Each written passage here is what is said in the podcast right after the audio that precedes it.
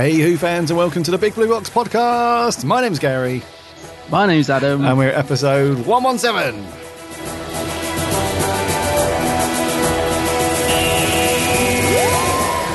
One day, I shall come back. Oh dear, we are in trouble, aren't we?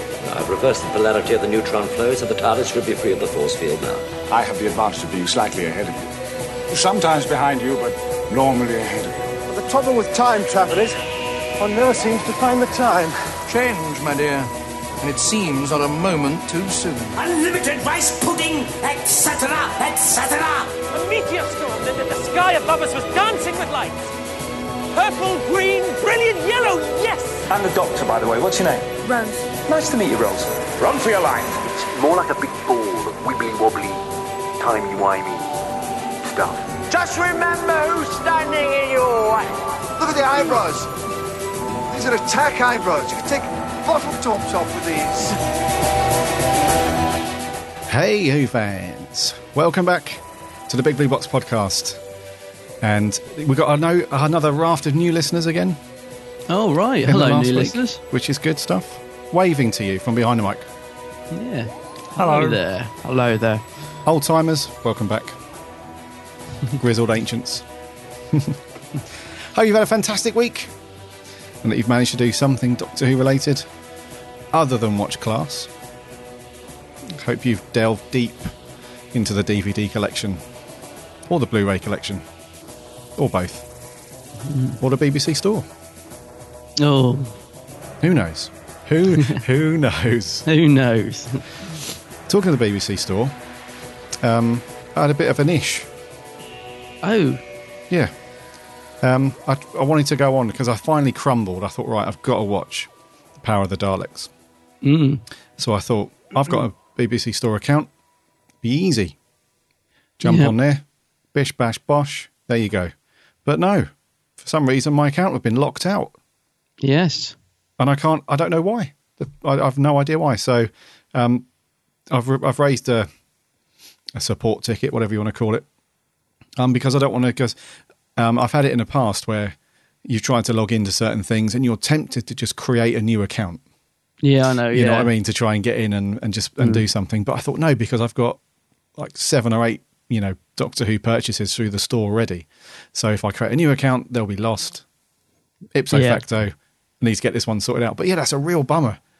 So I- have you? yeah. What have you not been able to get back in? No, Still? no, because you know normally they've got the um. Have you forgotten your password? So they'll send you a Yeah, link yeah, to reset your yeah. password. Um, so it must be something wrong with my username or my email address or something. No, mate. It's it's it's not. It's not just you. Because I, I had the same issue, Ah, right. and um, I got really cross with them. Um, I I contact, contacted them, and uh, and basically just said, yeah, it's our server. Hopefully it'll be back up later on. Oh, And I was like, excuse me, I was like, so yeah, but I've downloaded the stuff that I've bought that I've paid hard money for. Um, do I have to be able to sign into your account to watch it? Surely, if I've downloaded it to my computer, that means I should be able to watch it when and wherever because I've paid money for it. And they're like, no, no, no, you have to, you have to sign in first, or you can't watch it. So I'm like, so your site that constantly crashes, like now, um, you're saying that I, even though I've paid money for stuff, I can't watch it because your store's down, even though I've downloaded it to my device. That that just doesn't make sense. So I'm I've, I've purchased Power of the Daleks from the BBC store, and I can't help but think it was my first and last purchase because what a load of rubbish! Oh, what's man. the point of it? What's the point of buy, buying something? If you can only watch it when their blimmin' store's up and running online. Like, what's the point of that? What's the point of being able to download it to your device? Do you know what I mean? there's a few bloomings coming out, and I sense that you want to use stronger words. Yes, exactly, mate. Yeah. Yes. Um, But you can't. but, but I can't. No, no, I'm being. Yeah, yeah. I'll, I'll restrain because we are a family podcast. but, It- but, yeah. but just to let you know, it's not just you because as soon I'll tell you, mate. Good old Twitter. as soon as I, as soon as I messaged him on Twitter, I had a few of my followers messaged and said, "Oh, it's not just you. Um, we've got the same issue." And then BBC Store finally replied and told me that. So, so that kind of put my mind at rest because just like you, I was thinking, "Oh, well, you know."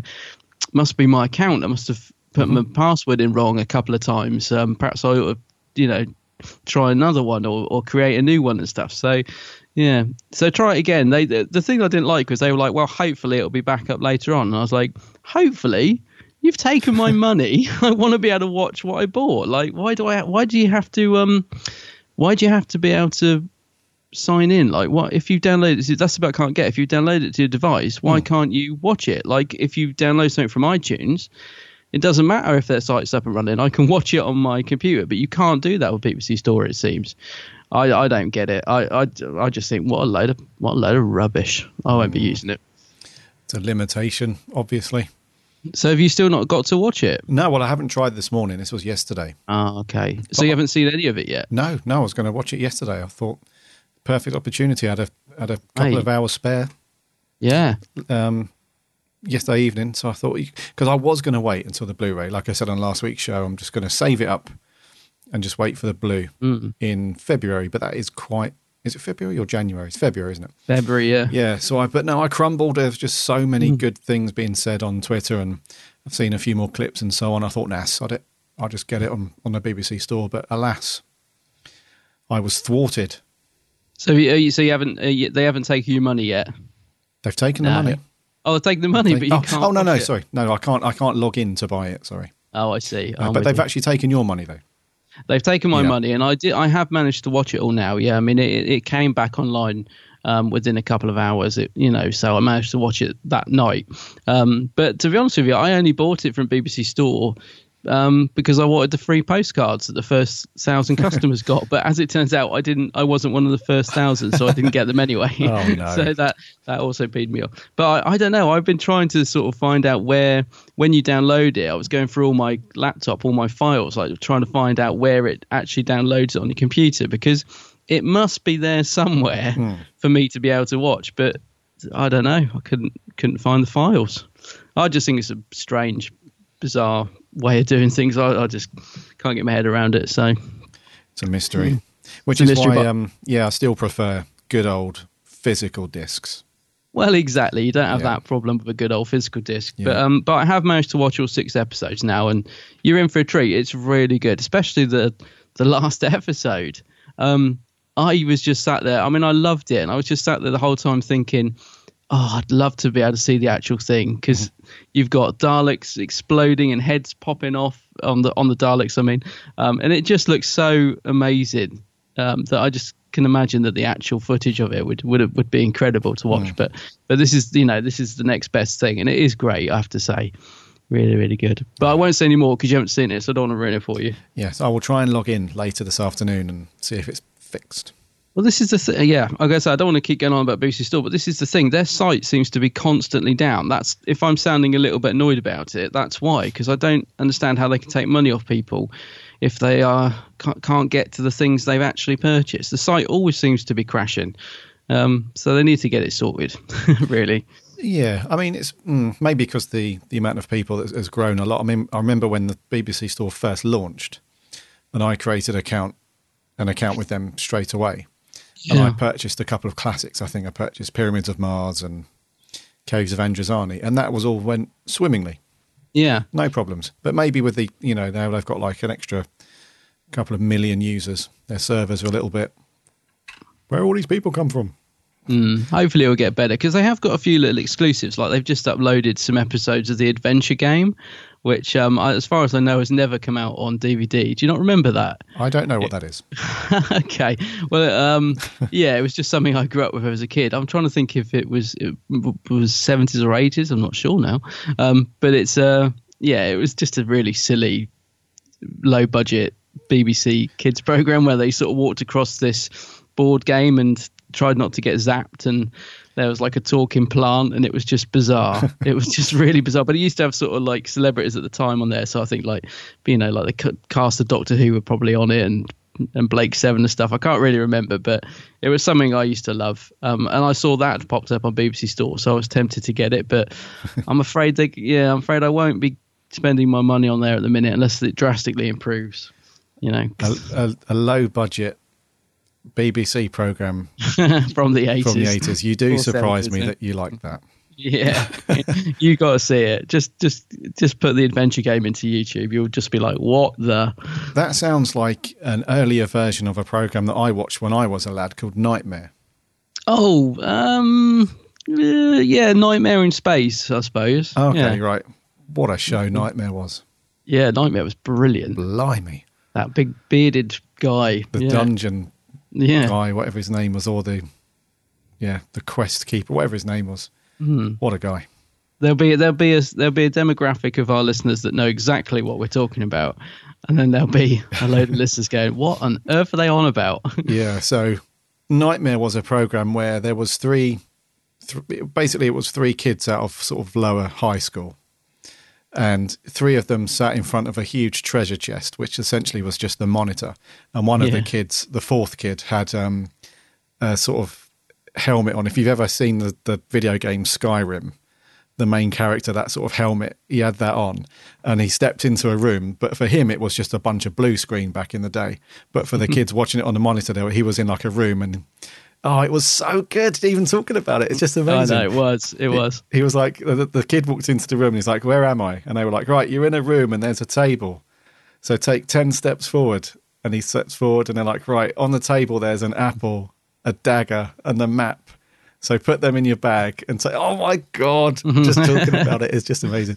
So I yeah. wonder if that's out there somewhere because a lot of these things did get. I mean, I thought the adventure game had got wiped. I've just googled it. It is the eighties. Thank goodness for that. I thought I was older than I am. um, um, but yeah, a, a lot of these things did get. You know, like they were seen as worthless after they aired, Mm. weren't they? So they got junked or you know put away. So I hope I hope um, Knightmare and is still out there somewhere. a bit like Doctor Who. A bit like Doctor Who. Yeah. Yes. Yeah. Um, yeah, because we'll come on to it in a second, but um, I've I've never seen the special features on the Greatest Show in the Galaxy DVD. Oh, they're really good. So yeah, I watched them last night, Yeah. and uh, there's a really interesting uh, little bit on there called um, Tomorrow's Times, where Oh, yeah. Annika Wills is reading all the newspaper reviews and articles from all the, you know, the big newspapers at the time. And they were really gave the show a slating, didn't they? Yeah, In the McCoy yeah. era. And it's basically that kind of mindset. It was like, well, this is a worthless show. Hardly Yeah. any viewers. Rav rubbish reviews. Let's can it. Yeah. And now look. Yeah, hindsight is a wonderful thing. It's beautiful. BBC, Yeah. but um, I have to say I'm glad to see Power doing so well because that hopefully does mean um, we'll have some more on the way because it'd be lovely to fill in those gaps of missing stories, wouldn't it? So, Hmm. Yeah, it's good to see it doing doing so well. Absolutely, mate. Mhm. You been up to anything else apart from binge watching The Power of the Daleks? Um, yeah, well, I had a had a good weekend. I I went to the Noel Clarke signing at Forbidden Planet, so Oh, I met course. Mickey. Yeah. Yeah, um, he was a really nice guy. Actually, had a really good um, little chat with him, and got his comic book, The Troop, signed. So that was good. Uh, got a cool photo with him. Um, yeah, and then I headed off to Westminster to uh, a film fair to meet Bernard Cribbins. Um, we were a bit worried when we got there because he he hadn't showed up, and we were like, oh no, you know, because he was the one I really wanted to meet. Um, But he did turn up almost about ten minutes after we arrived. Um, and there was a really massive long queue for Bernard. So I got to meet him. It was very brief. He was very, very nice. Got a picture with him and stuff. Um, I said to Ads because I was with I was with Adam the Ultimate Whovian.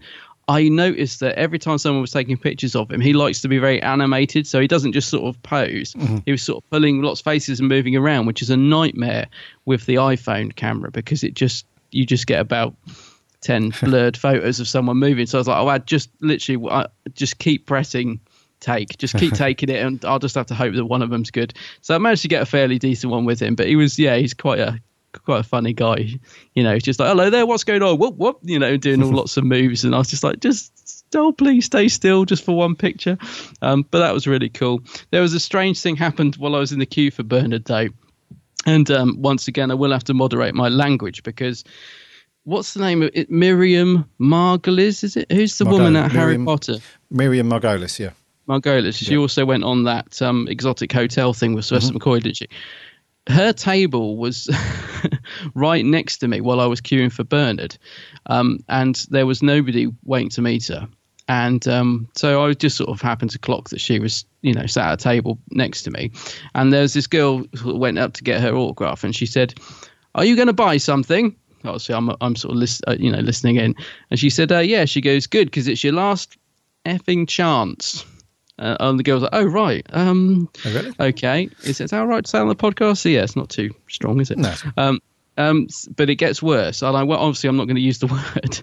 So anyway, I'm in the queue, and uh, I'm trying to vlog the day. Um, now, last time I was at this film fair in Westminster, I vlogged the day, no problem. I absolutely, you know, I filmed loads.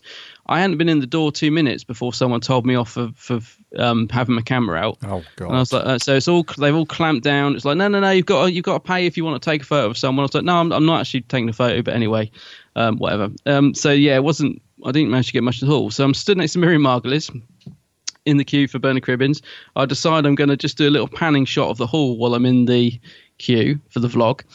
Um, and I thought I'll just get her in it as I pan round. Anyway, she clocks me, thinks I'm taking a photograph, and she goes, Oi, did you just take a photograph, you cheeky C word?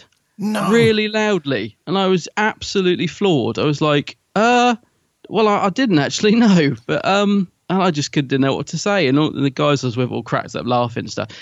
Now, although although I found it funny, I also didn't think it was very appropriate considering the guys in front of me, um, you know, they had their kids with them and stuff. And I just was just, as I said, a bit like I am now, speechless. I was like, there are kids in the room. You don't use that sort of language.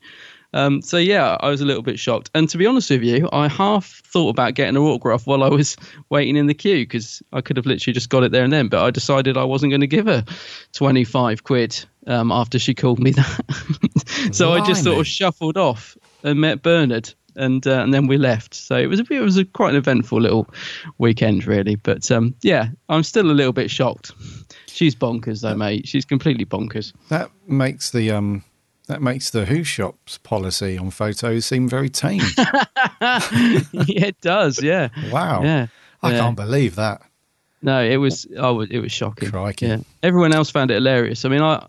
I did. I just was just a. I don't know. I'm always aware. Maybe I'm old fashioned because kids nowadays probably swear more than me, and I do swear. I mean, before we.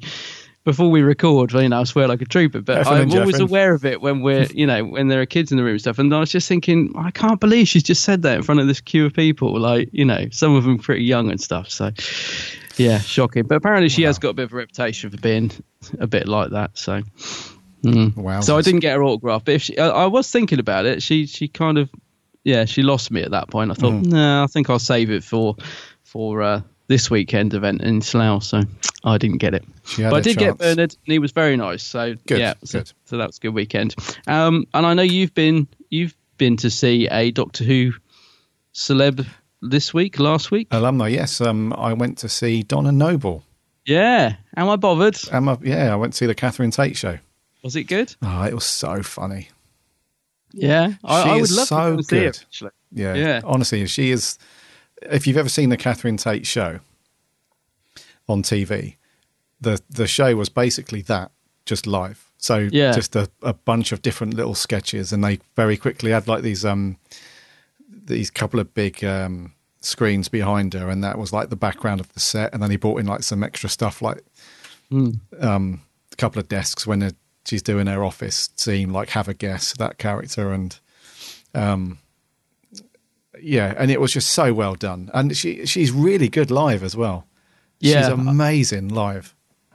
I'd, I'd like to go and see it. I've seen a few of my friends on Facebook that have gone to see her at different venues and stuff. Um, which one did you go to? Was it Hammersmith? Yeah, the Apollo. yeah, yeah. yeah, the Apollo.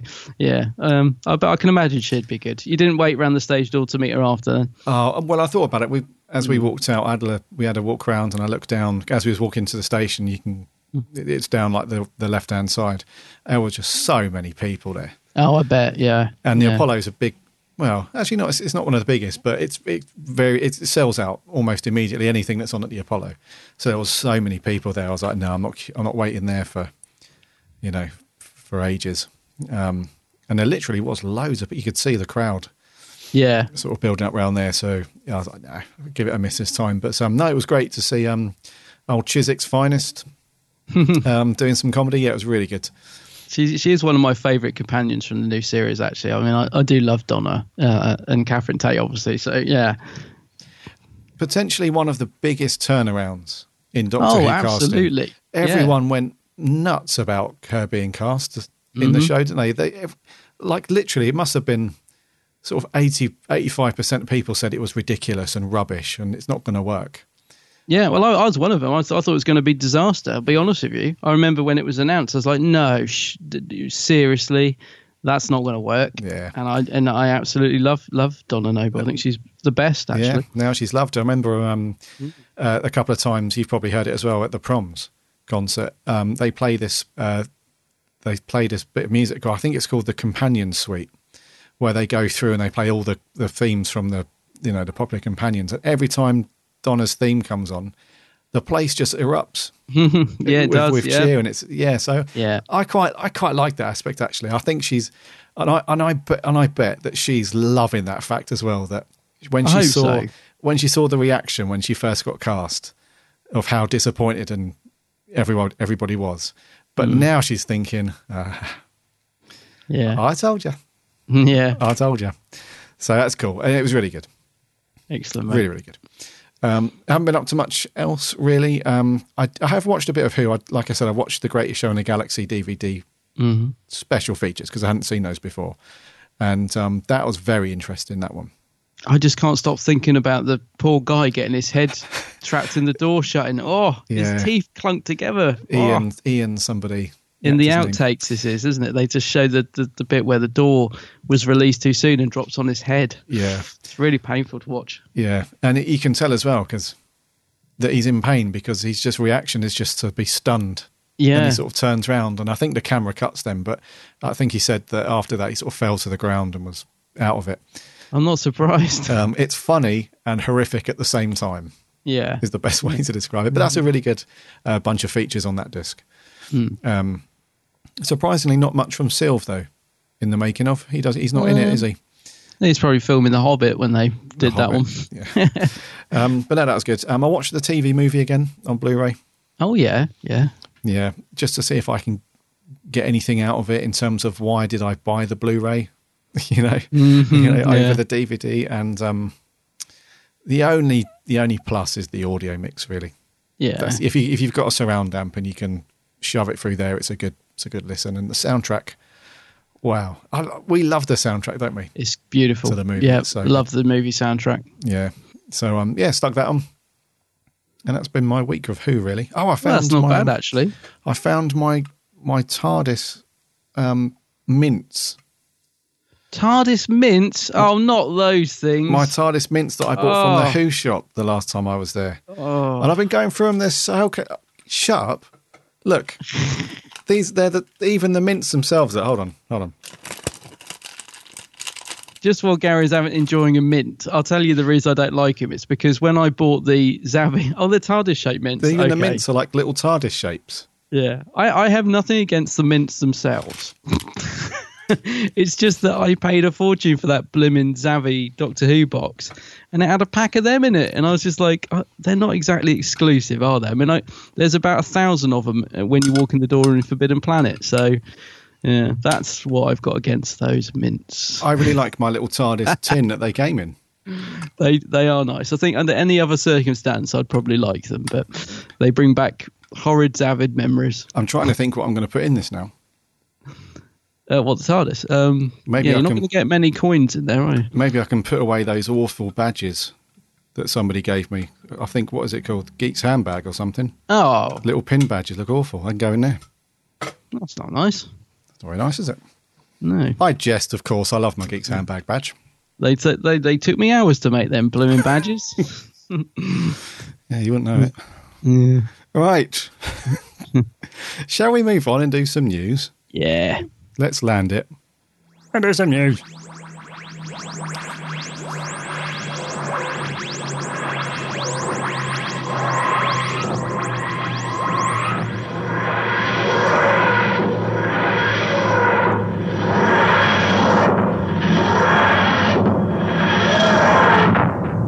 Very sorry. I'm acutely aware that you guys can probably now just hear me um, chomping on one of these mints. So I'm very sorry.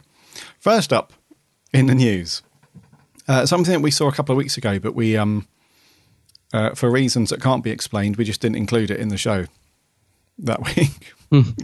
um, but uh, there's been a funding um, project set up uh, by David J. Howe um, to essentially get um, his um, his huge collection of Doctor Who merchandise um, sort of put on display, his own sort of little um, uh, museum. which will be um, imaginatively titled the Doctor Who Merchandise Museum. Um, and uh, so this guy, David David Howe, you've probably heard of him. Uh, he's been collecting everything basically since the early seventies, mid seventies, I think. Yeah. Um, and it goes literally all through. So costumes, props, figures, magazines, everything. Um, he kind of puts our collections to shame, really. Because you and I, especially you, mate, you've got a cracking collection. I mean, it's like taking over your house. Yeah, I was going to say, well, I, I thought that's what happened with this guy um, when the story first surfaced. I thought it was that it basically outgrown his house, which is something we can both relate to. Hmm. And I thought that's why he decided to, decided to make this museum, uh, which sounds like quite a good idea, really, because like you know, get it all in one place on display. Yeah, obviously behind cabinets so no one can touch it. Of course, don't want any fingerprints or any accidents. no. Um, so yeah, it's um, he's hoping to open it in summer of 2018. So it's a, a year and a half at least away uh, to get it all sorted out. But he has put um, a, a funding project up on Indiegogo, um, and he wants to raise roughly thirty thousand pounds God, that's a lot of dough. to get it done. And currently, um, just over as we're recording this now on um, the 16th of November, um, about 80 people have backed, and he's raised just over three grand. So he's off to a good enough start. There's two months left. All right. So it's That's a lot of money to raise, isn't it? God, I didn't realise it was that much. It is a lot of money. So, and there's lots of different, as they, you know, this is a typical thing with crowdfunding. It's very similar to Kickstarter, where they've got different tiers that you can invest and um, and you can pledge um, anything from just one pound.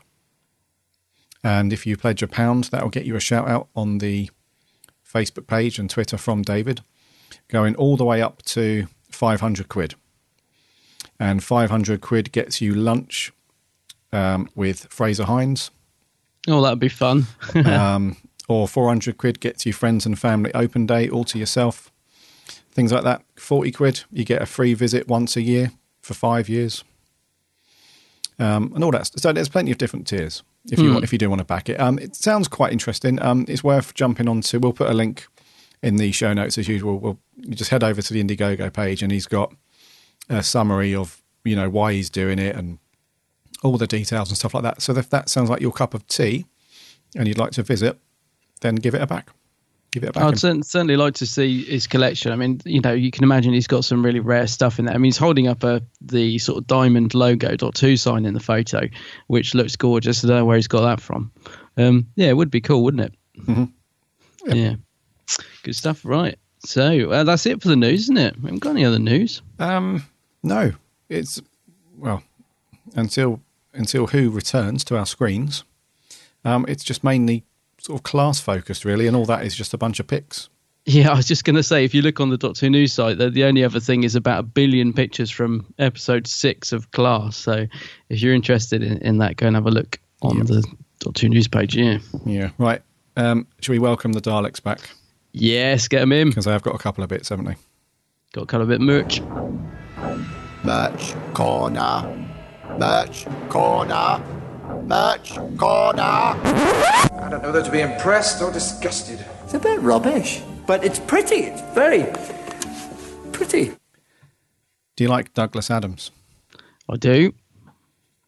His book, his Doctor Who book, The Pirate. Oh, I thought you were going to say something else. Like, do you like Doctor Who? Yes. Do you like Douglas Adams? Yes. Well, you're going to love.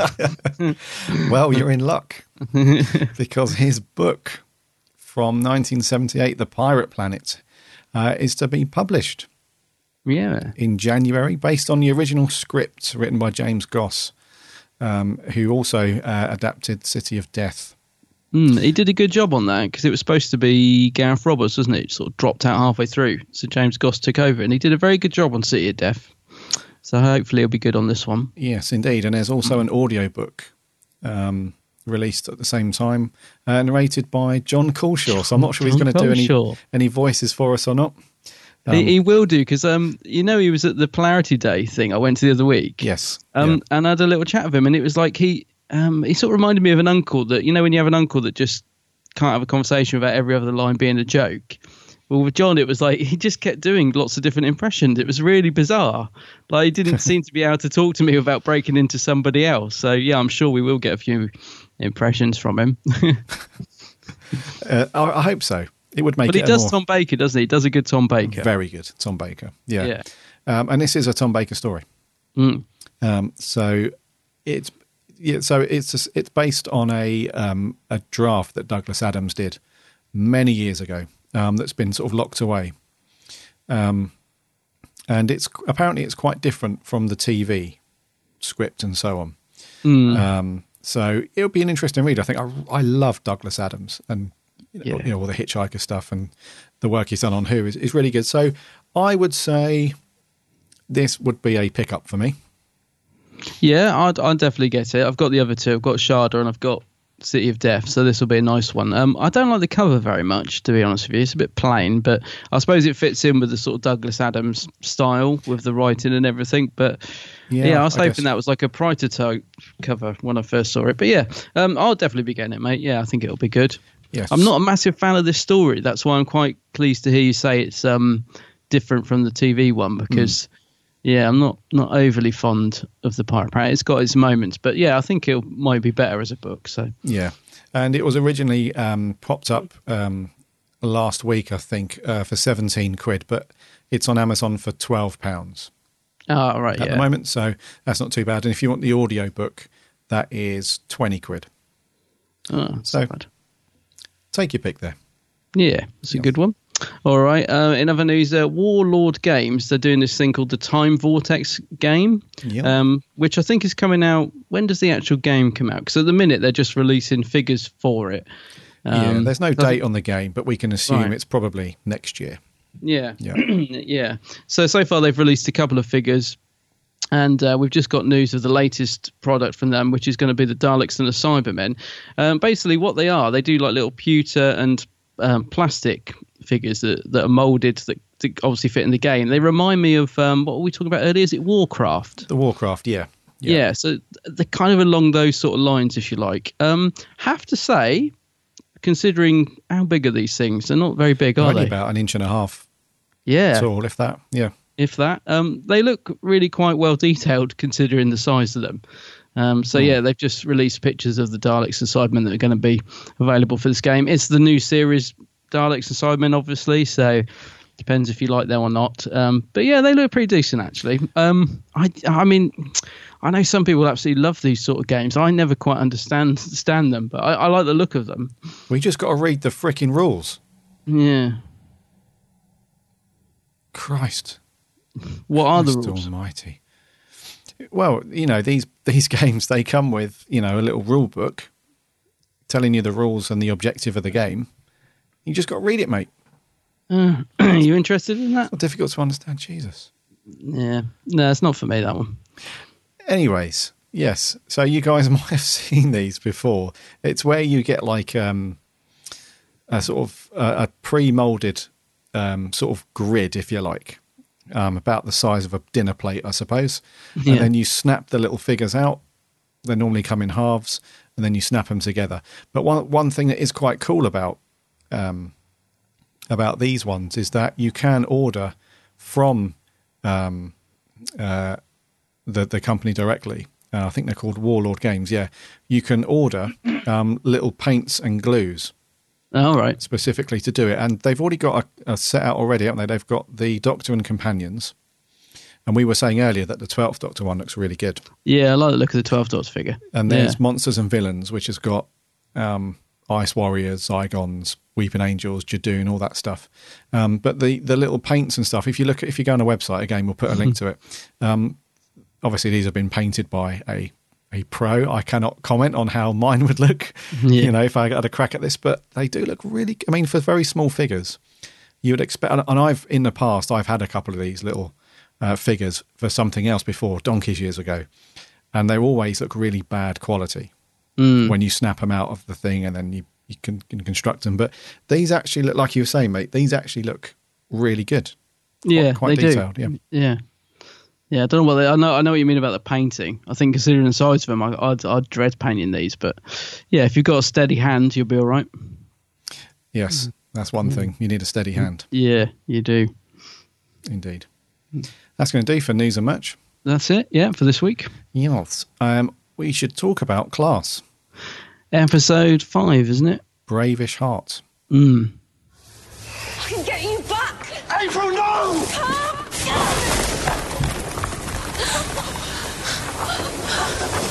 Ron! Dad? Okay. I'm going in after it. Are you?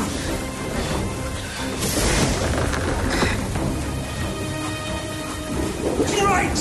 I'm going after our daughter! Come on then!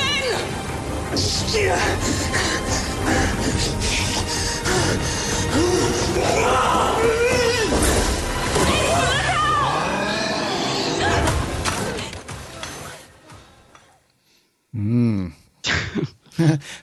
so this is a uh, continuation. This is the concluding episode to last week's co-owner of a lonely heart. Yeah. Where the story focuses around April and sharing her heart with the Shadowkin King. And last week, um, she there was the the whole thing wasn't there about um, it was sort of controlling her a little bit, and her anger was coming out.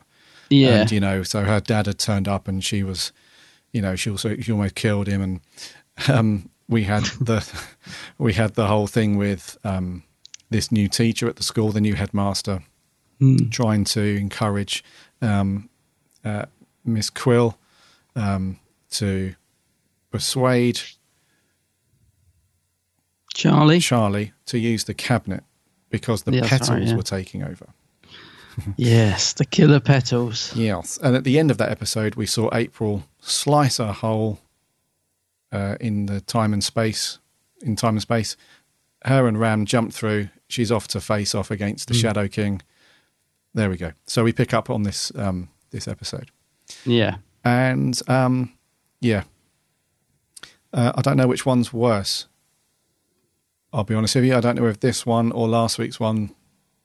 I just don't know. I think this one's worse for me for a few reasons. Um, the main thing for me is I find it completely and utterly just ridiculous that um, a high school, and I use that term very loosely, quote unquote, a high school girl, um, is able to defeat the Shadow King in battle. Because Yeah. the, the, you know the heaviest thing she's ever picked up in her life, by the look of it, is a violin. Yet she's wielding these two huge swords and is able to take down a guy that's conquered worlds before. Mm. So that just- Maybe if he hadn't just sat there waiting for her to kill him, he might have had a chance. Because I was just like thinking, you're just gonna, you're just gonna give up. You know, you're just gonna let her kill you. You just, just gonna sit there or what? Precisely, yeah. So that Yeah. done it for me, mate. At that Mm. point on, which I think was about halfway through the episode or two thirds Yeah. of the way through, that was I was done, mate. Mm. I, I I can't even tell you what happened after that because I was Um, well, about uh, a whole of um, a whole of two people got killed by the killer petals. Um, that happened. Um, yeah, I'm with you, mate. I, I didn't. I mean, I didn't enjoy last week's very much at all. I think you enjoyed it slightly more. I did, than me. yes. but um, Yeah. but I didn't really think much to last week's. And um, yeah, I agree. With you. I didn't think much to this week's either as a concluding part. I, I found it slightly more watchable because I think there was stuff going on um, on the planet, the Shadow King planet. So I found that a bit more interesting. But overall, yeah, I was just I was bored, and I thought the dialogue once again was just atrocious. Um, I thought uh, I think last week you said that um, April. You know, you thought her acting was was okay, and I, I wasn't too sure. But I think this week she was all right because she had quite a lot of action scenes to do. Um, but yeah, I, I was just I, I couldn't work out what was going on with the petals either. We sort of had these two conflicting stories that, in a way, linked up at the end, which I suppose they we knew they would. But it seemed very jarring to keep flicking between this killer petal storyline and the Shadow King Yeah. one. Um, I, I, I'm, I must admit, I'm probably at the same point that you got to where you were looking at Twitter. Um, was probably the point where I've written on my pad in great big letters because out of boredom, I just wrote "Get on with it" in great big capitals because I was just so bored. I was like, just get on with it, kill him, do what you're going to do. Because when the dads jumped through and started having their big heart to heart on the other side of the world while she was about to kill the leader and whatever. I was just like, oh, this is just getting ridiculous now. This really is just um, a load of nonsense. So yeah, I didn't think much of this week's at all. Um, I just, I think I just found it a slightly better watch than last week, but um, but not by much. Yeah, I read you. Some good points for me would be um, again visually, it looks very nice. Yes, it did. Yeah, you know the effects were great. Um, um, yeah, uh, we didn't hear too much from the the Polish lad this week, which was oh, good. did you think because we, we've got money that he's going to get it? Did you think because there was a bit where she was going to the new teacher, or whatever, was going to shoot him, Mhm. and I thought, oh, is he going out of it already? Are they going to? Yeah, he's going to pop. I bet you were laughing at that scene, weren't you? I was cracking up. Yeah, and then he Yeah. belts her over the head with a Oh. something, and then she's out of it conveniently for the exact amount of time it takes them to, you know. Yeah. Um, so yeah, I can't. And apologies, you know, to our listeners who really like class and who are really into it and are, are getting something out of it. Um, our sort of our critique and our negative feelings is it, it's kind of meant with it's meant with affection and love, really, because I don't know about you, mate, but there is there's buckets of potential with class Yeah, yeah. I you know agree. it just seems like it's it's really not being realized early on and you know how many episodes are we in now five is this episode five. Yeah, so we've only got three left. you would think that over you know just over halfway through the first series that you know it would be picking up now and we would be getting into some some really good you know storylines and so on but it just mm-hmm. seems to waver you know it, and I've, I've said this before like every episode for me the first 10 minutes are great and you think to yourself you know it's going to be good and hmm. but then it just doesn't it just stays it's it's almost like having it's almost like having a really really great sports car like a ferrari or a porsche or something that's got six seven gears and you're constantly driving around in third gear Yeah, yeah. you, you, you know, and you know, the passenger next to you was thinking, "For God's sake, will you go up a gear? Driving around in third gear is driving me mad." It feels like that. You know, it Yeah. feels like you're sitting in a, a, a sports car with amazing potential, but you're driving around at 20 miles an hour in third gear. Hmm. And I can't shake that feeling after the first 10 minutes of each story. And and now the dialogue is really starting to grind on me a bit. I, I thought it was bad last week, but I actually think the dialogue was even worse. I think this so. week. I, th- I mean, it really was bad. Yeah. It was bad. Um, and also the petal thing, I still can't. What the hell? It, it was a bit like the episode where, you know, night visiting, where we had like a, a billion vines coming through the, the crack Hmm. across all of Greater London. Yet we only see, what, three people in the street. Uh, two, actually. two, I wrote it down. yeah. Yeah. Two people died of the. I mean, Yeah. but they were like rolling in the floor in it. I mean, some people were just getting one on their face and going, ouch. Oh, I better not touch them again. And other people were rolling in the floor covered in them. And it was just like, what? Well, well, that's it. There was only two because the way that the um, I've, I've forgotten her, her blooming name already. The new headmaster. Oh, I, I don't know her name either. No. Um, her her sort of motivation for pulling the gun on uh, is it Charlie? Charlie, yeah. and um, Matthias. Mat- Matthias. Yeah, Matthias, whatever Um, yeah. You know, her motivation for them, you know, using the cabinet as a weapon to destroy these petals was because the threat was so great and that they were going to overpower the planet within a matter of hours. That was her whole thing for Mm. getting this done. But yet it wasn't that bad because we only saw two people with a few petals on them. Yeah. So it really wasn't that bad. But yet you have this woman in the office going mad saying, you know, we're going to be over overcome in like a matter of hours. Yet all we saw was, yeah, like a few petals floating around. Mm. So yeah, it's really it's not. I can I can absolutely see um, um, Patrick Ness and the other people in in an office before filming began with the scripts and the stories, and they're all sitting around the table going, "These are amazing stories." You know, it's really good. I can really picture it in my head what's going on, but then the end result is not matching up to that early. Wow, this is going to be great. Yeah, yeah. It's such a shame. Um, and then we got Ram again with his ridiculous dad. Oh no, I know the bit at the end with the dads. What was that about with the dads? Oh, I, I know. I, I think like you, I'd I'd reach for the phone at that point. I, I was watching it with my partner actually, and we we were both sat there laughing at bits that were supposed to be serious. We were because it was just so ridiculous. I mean, we were both looking at each other going, "What on earth is going on?" You know, this is just rubbish, isn't it? We were just, we both were really unimpressed with it. Yeah. Um, to be fair, um, and also one thing I did write on my pad is that it doesn't because you said this. I think oh, I don't know if it was last week or the week before. You said, oh, it doesn't really feel like a Doctor Who spin off, which um, up until that point, I thought, well, give it a chance. It might. Um, uh, this week, I do agree with that. It does not feel like it fits in with the Doctor Who universe to me. It just doesn't. I don't know why. It doesn't have that. Like Torchwood and Sarah Jane just seem to flow nicely alongside Doctor Who. Yeah. Uh, I don't know if it's because Doctor Who's not on or, or whatever, but it, it just doesn't feel. It. No, you said it feels like a show that should have stood on its own, shouldn't Yes. have been connected to Doctor Who, but they forced Doctor Who into it. Um, and now I can see what you mean, basically. Yeah, if it was a standalone thing, Yeah. you know, it would have had more merit, you know, to be It- it would, its own yeah. science fiction show. But because it's kind of shoehorned into the Doctor Who universe, which we're all aware of, Mm. and we all know it is, but we've had one reference to, well, we've had one big reference to Doctor Who, which is the cameo from Capaldi. Yeah. And then other than that, we have had like the odd mention of little things, and we've seen Clara's name on the board at the Ugh. school, and you know, Yeah. little things like that. But the actual, like you say, the actual tone, and um, it's really difficult to say because I think they want to distance themselves a little bit from the main show because of the adult Mm-hmm. themes and so on. But even so, it just doesn't feel connected enough. It, it, it doesn't. If you know what at I mean, all, it just no. doesn't feel. It, it absolutely feels like its own show, but it just It- it- happens it to does, be in the, yeah.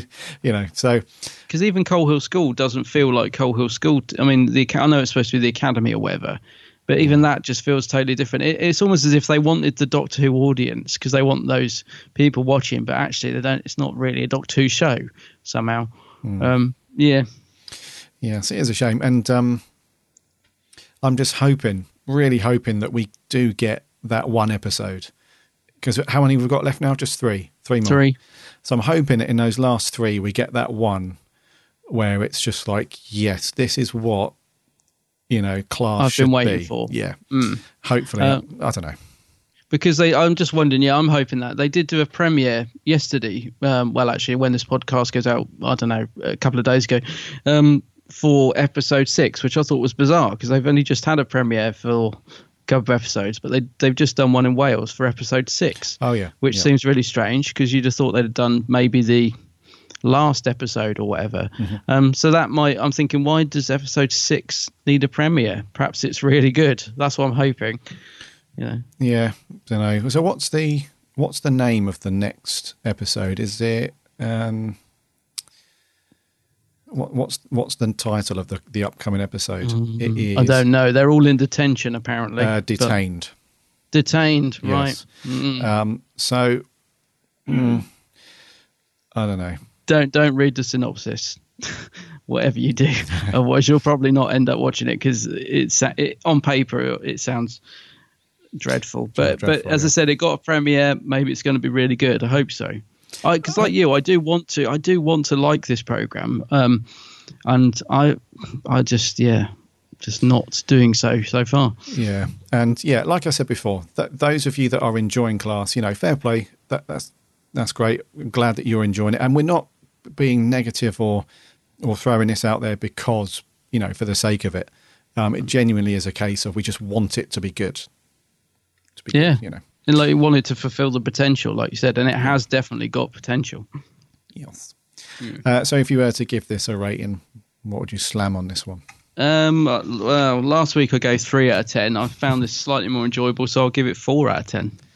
I gave it a four, so I'm going backwards, the opposite to you. I'm giving it a three this week. A three, yeah. Yeah. So yes, Brave-ish hearts, episode five of Class. maybe episode six. Maybe it will surprise us. Mm, I, I, I genuinely hope so Yeah. because I do sit down every Saturday, and I even though I've not really thought much of the series so far, I do look forward to having something to watch Mm-hmm. on a Saturday because Doctor Who's not on. So I would like to think this week's will be better. Yeah, Maybe we. Maybe this is a, a good sign to the BBC to get that Clive spin-off show rocking and rolling. he's too busy though. He does. I, I'm keep meaning to tell you, he's doing a quiz in the afternoon. I sometimes switch on the TV, and he's and he's and he's on doing a quiz show. so he's doing all right. It's good to see he's still alive. In, yeah, good to see. Uh, right, that's going to do for class. Yeah. Shall we rock on with our main review? Yes. What is it, yes, buddy? let's do it. Let's jump on some dinosaurs and ride off into the sunset because it's dinosaurs on a spaceship. This ship contains the most precious cargo. The ship's coming through the atmosphere. The creatures on board this ship are not objects to be sold or traded. Who sent you? That's my dad. What's going on? The ship's been boarded before. You think I will punish those who get in my way? I'm launching the missiles. Sorry, what was your name again? Whatever's down there is coming this way. Queen Nefertiti of Egypt. What is it? Dinosaurs on a spaceship.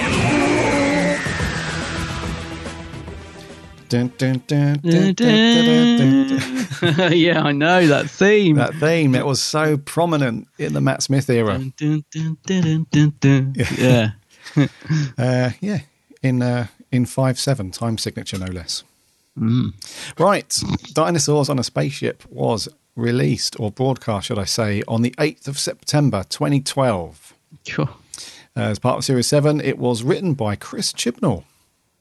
Chibbers, Old the new showrunner. Yeah. Uh, it was directed by Saul Metz, Metzstein and was obviously overseen by the Mothball, Mm. uh, with some good music in this one from Murray Gold. Yeah. Indeed. Right. So, story is thus the Doctor um, is the Doctor is mucking about trying to get away from a very, um, very forward um, Queen uh, Nefertiti Yes. at the beginning, and uh, he whisks her away on an adventure, and then um, goes to the campsite um, of uh, what's his name, Riddell, Riddell, yeah. explorer hunter guy, whisks him away too, um, and then goes to see Rory and Amy. Um, but what he doesn't know is that Rory's dad is in tow trying to fix a light, a light bulb, and materializes around those guys, um, whisks them off as well, and um, lands on a um, a huge um, Silurian spaceship, um, which is um, surprisingly very quiet. Um, and they find out that um, the Silurians have been awoken and slaughtered um, by a, a very nasty man. Very nasty. Very nasty man. Um, uh, played by the brilliant David Bradley. Uh, so, yeah. Yeah. this guy Solomon has uh, been waking up the Sil- Silurians, killing them off um, because he's after their cargo, i.e., the dinosaurs. Um, he's a sort of. Um, uh, a sort of uh, what does he call like a black market Trader sort of thing. Yeah, so he wants to Mm. nab these dinosaurs to sell them at a very high high price. Um, so yeah, so it's up to those guys, all of those guys, um, including Rory's dad, uh, to put a stop to his evil ways. Um, at the same time, the Doctor trying to um, convince um, the um, I'm not going to say units, or am I? No, it's um, the Indian Space Agency. That's correct, yes. Um, from sending a bunch of missiles up to the Silurian spaceship to blast it into nothingness, um, which uh, they do actually do, but the Doctor um, very surprisingly, is the right word? Mm, yeah, surprisingly, think so. yeah, sends those Mm. rockets off to Solomon's ship and blows him to nothingness. Hmm. And then he returns everyone back and he's feeling sad. Oh, that's right. Yeah, yeah, we do get him looking. There's something going on with Amy and Rory, isn't there? Yeah. He's sort of in the middle of them. Mm. So that's that. Dinos on a spaceship. What do you reckon this one, mate? Um, it's all right. Yeah, it's it's it, there's a lot of fun in it. Hmm. There's some good humour in it, but it doesn't. I don't know. There's a, there's a lot going on, but yet it still struggles to hold my attention, if you like. So okay, there's plenty of stuff happening. But yeah, I did find myself a bit bored. But but no, it's okay. It's it as I said, there's a lot of fun in there. Some nice nice stuff going on with Matt's doctor in terms of the humour and stuff. So um, it's definitely watchable. It feels almost like it could have been a Christmas special in terms of it feels quite grand and and as I said, very very light-hearted. I think there's an awful lot of humour in here, so it does feel like one of the lighter episodes, if you like. I could sort of imagine it being on at Christmas somehow. If you just added in a bit of snow. Hmm. Mm. Yeah, it does have that sort of um, Christmas afternoon, big family adventure, Yeah, romp kind of feel Yeah. to it, doesn't it? yeah, that's it. Yeah, it does. Yeah, it's a bit a romp. It's a fun romp. It's a fun romp, Um, yeah. But I do think, yeah, it's overall it's okay. I think there's a few bits in it that don't really work. Um, but yeah, overall it's all right. Yeah. I thought it was I thought it was better than what I remembered. Oh, okay. Mm. Yeah. Um it was it was one of those episodes that when I first watched it, um, I did think, oh, I'll, I'll file that one away. Um, you know, and, and maybe watch it, maybe, you know, at, at a push at some point if I'm ever at a loose end to watch a Matt Smith episode. Um, and then when I stuck it on, I thought, I, I don't remember it being this much fun. It is fun. Yeah. That's the main thing I forgot. I did, for some reason, I thought it was quite a serious. I, I remember the opening scenes with um, uh, Nefertiti chasing the doctor and so on being quite funny Mm. and, and that stuff. Mm. And um, and the the bit where Rory's dad's changing the light bulb and you know him and Rory and Amy are sort of having a, a, a laugh and a joke. I remember those opening things being quite funny. And but after that, I thought it was quite a serious thing. After that, because of the Yeah. whole Solomon thing and all that. But it, no, it, it has actually got you know quite a lot of humour throughout, and it is quite funny. It just, um, yeah, just moves along at a very nice pace. I can't really remember much of sort of slow down and just yeah, sort of moves along quite nice. It's quite action paced in in some places. Yeah, and I think they did try to do something um, a little bit different because you know the two um, service robots that Solomon yeah. has. I, I I completely forgot about their voices. You know, Yeah, me too. It's um, Mitchell and Webb, isn't it? it is yeah, and I can't rem- and I still can't I still can't decide if I like that or not. It, Mm. it's different, you know. It's a bit quirky, but at least they tried to be different. It could have just been a very typical science fictiony robot mechanoid voice. So Yeah. yeah, yeah. Overall, it's um, it, it's it's better than what I remember it being. On I've only seen it once before, so Mm. and that was a while ago. But it's, it's definitely more fun and uh, a better watch than I remember. I, I'm not. I'm not sure about the robots. I'm a bit like you. I can't decide because I quite I like Mitchell and Webb in their comedy sketch shows that they used to do and stuff. And um, but I, I don't know. Again, I think maybe, like I said before, if they were in a Christmas special, I think they'd be sort of quite funny. But in this, they feel a little bit out of place to me somehow. Right. Um, but I don't think they're bad. I just find them a little bit. I'm glad they're not in it more than they are. Let's put it that way. Yeah, because they're not in it very much. So yeah, I I, think they're okay. Absolutely, I would imagine if Mm. they were in it more than that, it would have been annoying. Yeah, yeah. I think than- they could have gotten annoying quickly. Yes, yeah, rather than Yeah. potentially funny, would have Mm. stepped over that line, wouldn't it? Yeah, because they're quite sarcastic and and silly, aren't they? Mm-hmm. Mm. Yes. Right, story them, Mm. direction, that kind of thing. Um, as a whole, it's it's quite an adventurous story, I would say. Um, Chibbers throws a lot in there, doesn't he? He does, I mean, he does, yeah. seem to keep changing, you know, um, changing things up, like when they appear on the beach. Mhm. You know, I mean, that really took me by surprise first time I watched it. I was like, what the hell's going on? You know, the teleportation. So he, he does sort of throw a lot of stuff in there to try and keep the story interesting, I think. Yeah. Um, and it is I one thing that came to my mind after I watched this actually was when I was reading the um, the book, you know, the Russell T Davies book, Oh, Writer's Tale. A Writer's Tale. Yeah, there was a couple of times there where you see Russell sort of churning out the story in his head, Mm. and then he says, "Right, I'm going to change that bit of the story because I know even before we have any meetings about it, I know that that's going to be too expensive to do. And I know that because of time constraints, we're not going to be able to do this scene, so I'll take it out. Mm. You know, I just can't imagine Chris Chibnall doing that on this because he just like you said, he just throws everything in there. We've you know we've got um, we've got uh, exterior shots around Amy and Rory's house. We've got the sets inside their house. We've got the TARDIS materializing. We've got the TARDIS sets. We've got the spaceship sets. We've got them out on location on the beach, in caves. And then we've got all the special effects as well, all the space scenes, the ships, the robots. They had The to be built. dinosaurs. the CG dinosaurs, which they probably had Yeah. help from the very, the very famous program Walking with Dinosaurs. That was a BBC thing as well, wasn't it? Mm. Yeah. Um, they had that. And then we, yeah, like the physical robots, you know, they had to be built and done. And it's, it, I can imagine that this one would have been a real, you know, dig deep in the old wallets. It, it does look pretty good, I have Hmm. to say. I mean, how old is it now? Uh, when did this go out? 2012. Is it five So years four, old? Four years five old? years old, four or five years old. Yeah. Um, so yeah, I mean, look, it still still looks pretty good. Um, the, the- one of the dinosaurs they actually built, didn't they? Triceratops. Um, the one that gets Killed. killed at the end. Um, he, I mean, they they've done a great job with that. he yeah. does look really good as an animatronic dinosaur. He looks really cool. Yeah. Um, and it is quite sad when he gets shot at the end. It's very sad. Uh, I thought, um, yeah, I love because I that's what I like about Matt. I think that's when Matt switches from he's because Matt's very jokey and light-hearted Yeah. pretty much all the way through this, yeah. and then he does turn quite dark right at the end, and I think that's when he he turns. So that's quite good in a way.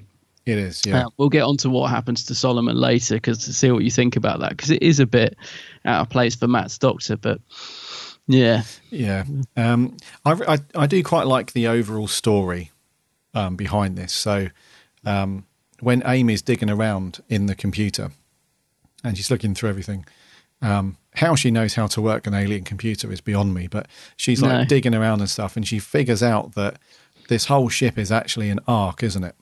And the Silurians were um, basically taking all of these creatures onto the ark because of the meteorite that's going to slam into Earth and kill, you know, dinosaurs and so on. So they've taken them all off on the ark to save them. And I thought that was a really nice idea because you don't get that until halfway through the story, really. yeah, So you're still trying to figure out like why they're dinosaurs because it is a. If we think about the title, it is a bit crazy, and um, and we almost we almost um say it with Matt Smith when he's saying It's it. You know when he's very cheesy, isn't it? When he says it, it's like, oh, he's just said the title. Yeah. Uh, But the Yeah. thing is, though, he says it with such joy and like childhood adventure. You Mm. know, you you do kind of find yourself sort of in your head shouting it with him. You know, Yeah. because it's you know it is a cool it is a cool title. Come on, it's it's a thing that a lot of people are fans of: dinosaurs and spaceships. And when you, Mhm. you know, so that's got that cool, um, you know, just really adventurous, fun title. yeah, I must admit, I, I like, I do like that bit of the storyline. I agree with you because I'd forgotten that the Silurians were even part of it. To be honest, because Mm. Yeah, it is too. quite a long time since I watched it, so that was quite a nice little uh, surprise. Yeah, yeah, it's a good idea as well because I think are they saving them because they're reptilian or something? I'm not quite sure, but it's it is quite a nice idea of them going around saving these, you know, species, and then this um, callous, horrible man trying to take advantage of that. Yeah, Yeah. So that's quite a good concept. I thought. Yeah. Yeah, it's cool. Hmm. Um, and yes, I mean the story that's that's sort of the central bit of the story, isn't it?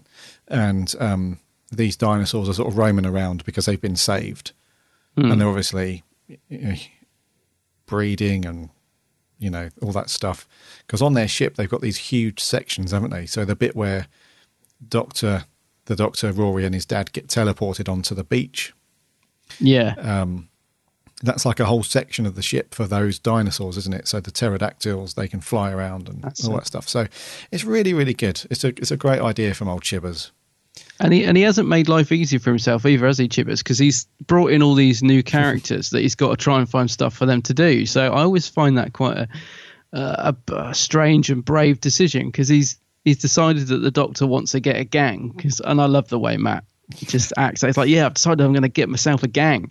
Um, so that's so he's got to bring in all these new characters like the the hunter and uh, Nefertiti and all that, and he's got to find stuff for them to do. And I just thought, why would you put yourself under that pressure? You've got you've got Amy and Rory and Rory's dad as well, so you've got all these characters in it, um, and it does work. Um, although they don't do an awful lot, they do play their own part in the story. I thought.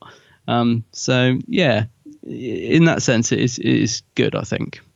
Yeah, and I wasn't too sure on because I thought it was quite funny with uh, Nefertiti chasing him around because you Mm. know the story picks up. It's in ancient Egypt, isn't it? So he's Yeah. obviously there. We don't know why he's there, but he's getting chased around by Nefertiti, and she's she's really after him. You know, she yeah, wants a yeah, she wants a she wants a slice of uh, the doctor. of the doctor. Yeah, but um, so that part that part I could get because everybody, well, I assume everybody knows who Queen Nefertiti is, or at least heard of her. Yeah. But I'd never heard of um, John Riddell before. No, nor would I actually. To be honest with you, no, no. And I don't know if that's a shameful thing, and I, and I should have heard of him. I'm not. I'm not sure, but he was. Yeah, I can't really say whether that's a good idea or not because I, I've never heard of him. But he didn't really do a great deal. He has a, there's quite a few flirtatious moments that he has with Nefertiti Hmm. after they've uh, yelled at each other for a bit. Yeah. Yeah. So it's he. he uh, this won't mean anything to you because you don't watch Sherlock. But as soon as I saw him again, I'd forgotten the actor was in it, um, Rupert Graves. But I was just like, oh, it's Lestrade from Sh- from Sherlock. Uh, but of course, you won't know that because you don't like Sherlock. But um, but he's quite good. I quite like him. It isn't. I don't like Sherlock. You just haven't watched it. I've just been too lazy to watch to start watching it. yeah. So I can't say yes or no. Yeah. I will do one day. Yeah. Well, he's in it sometimes. A bit like Blake Seven. I will watch it one day. One day, yeah. Put it on the list. Yep. So, yeah, fairly good story. Very interesting story. And it's pretty well realised on screen, I would say. Mm. The dinosaurs is. look fantastic. The the location shot when they're out on that very looks like a horrible day. It really does. Yeah. You know, really. Is that Bad Wolf Bay? It looks a little bit like No, Bad Wolf Bay to me. No. No. Um, yeah, so it's it's raining really hard. It's windy. It's it looks terribly cold. Mhm. And uh, but they you know they deal with it. They're getting paid enough to deal with it. Hmm. Um, and the spaceship looks good as well. Like the CGI and stuff looks. It's quite an unusual design for a ship, isn't it? I quite like it. It's like Hmm. this sort of. I don't know what what would you call it? It's like a. Um, I don't know. It's just unusual. It's it's different. Yes. Good different though. Um, yes, uh, I must apologise, mate. Uh, the beach scene it was used as Bad Wolf Bay. Oh, was it? in Yeah. Doomsday and Journey's End. Yes. Yeah, I thought it looked like it, but uh, you know, beaches they all look the same. like quarries, they all look the Yeah. same. Yeah, Yeah. Um, yes, and um, what was I saying about the? Yeah, I mean, uh, being realised on screen, the dinosaurs Mm. look great.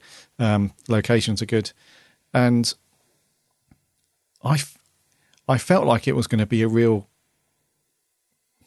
As I was, as I sort of got part way into it, and the Doctor finally lands on the spaceship.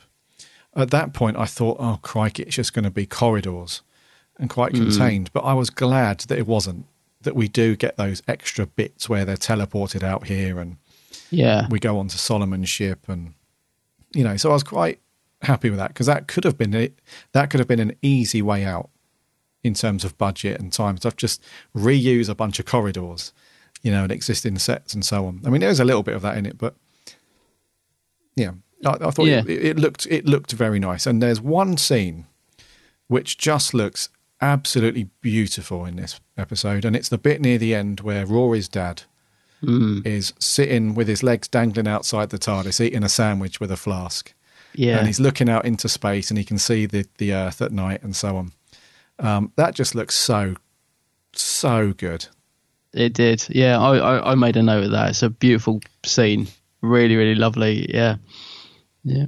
Is- I know what you mean about them, the you know taking the easy route as well. That they that's one thing I will give Chibbers um, credit for. I mean, it could have, like you said, it could have been a story um, of them just constantly running from dinosaurs that are loose on this spaceship, couldn't it? Yes. Um, and th- thankfully, they don't go down that route. The, the dinosaurs actually aren't in it as much as you'd think. Really, they're sort of they're an underlying threat. Like, I mean, they've given Solomon a bit of a chewing, so the raptors. rightly uh, rightly Yep. so.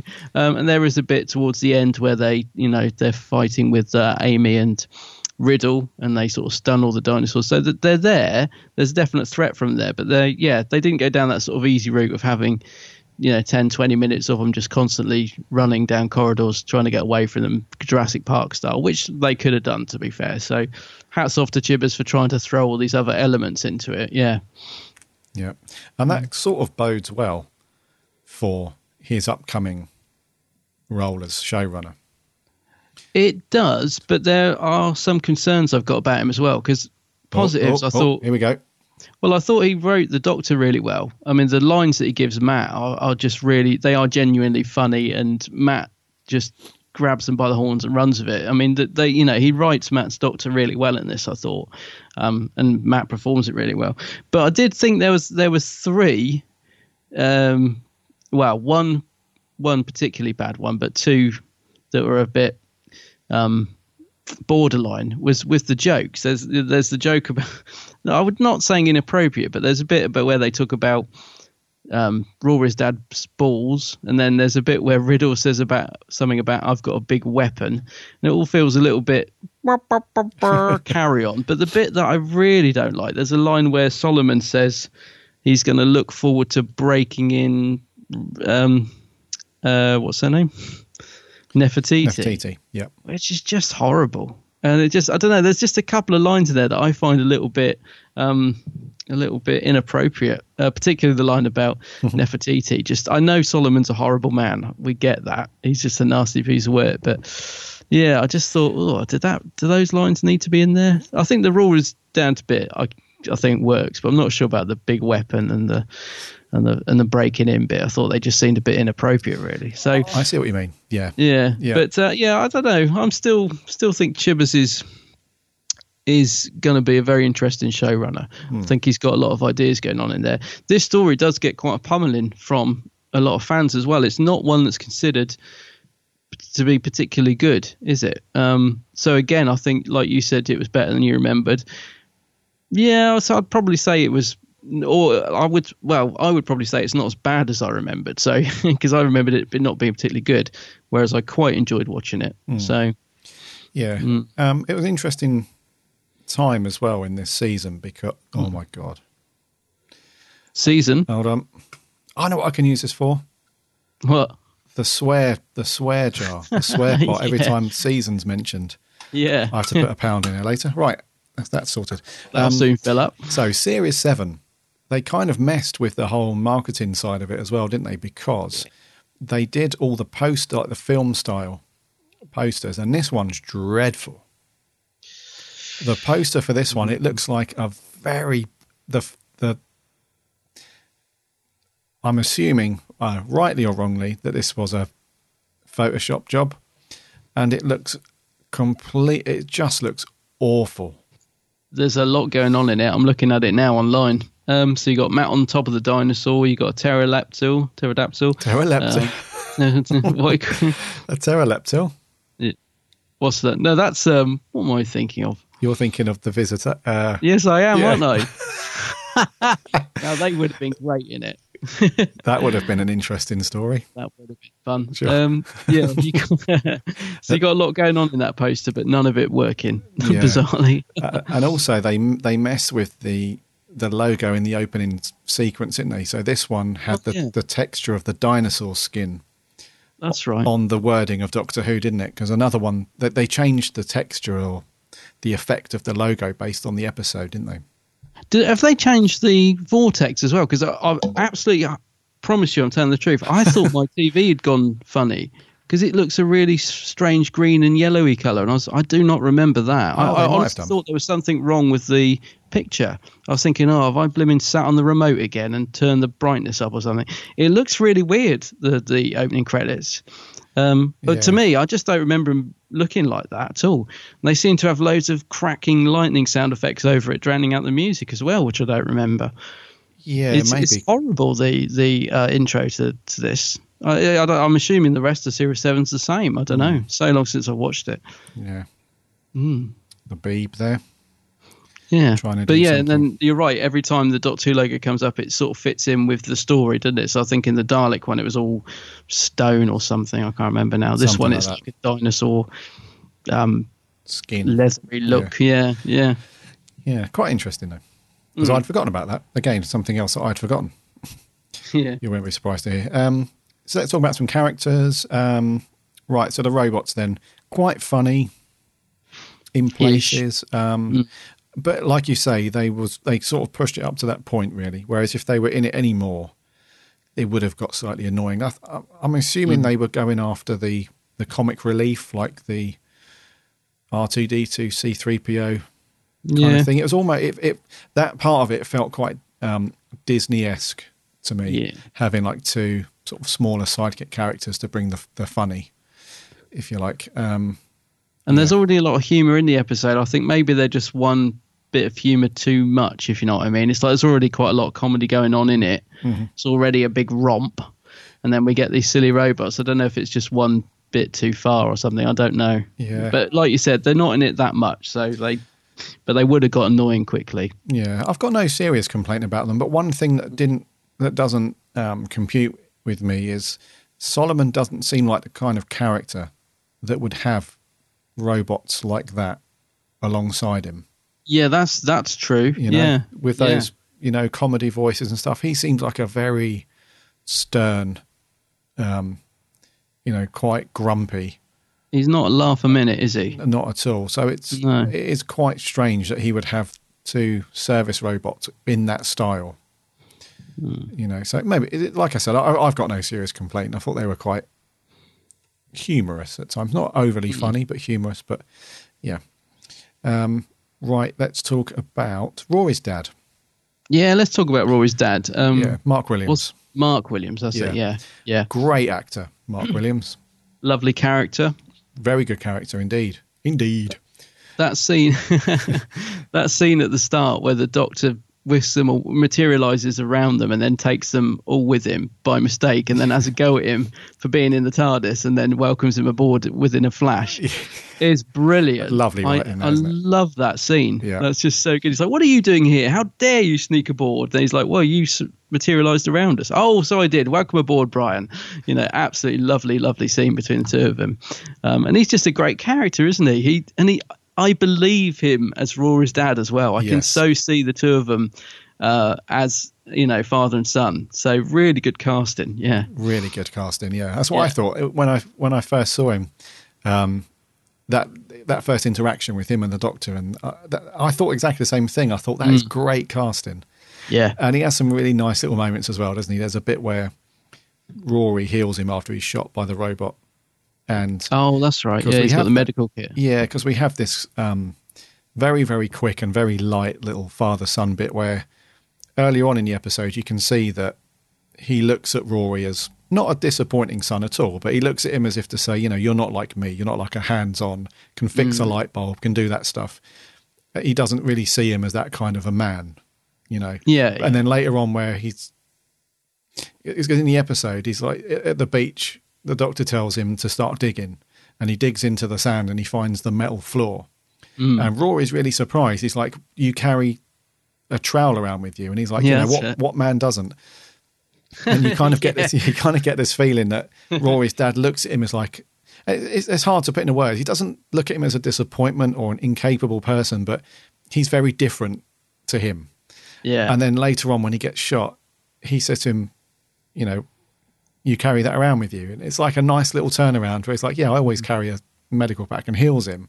And then there's Mm. that little look and that little glance between them as if to say, you know, fair enough. I carry tools, you know, a sort of man's man thing. You Mm. carry that. We're even sort of thing.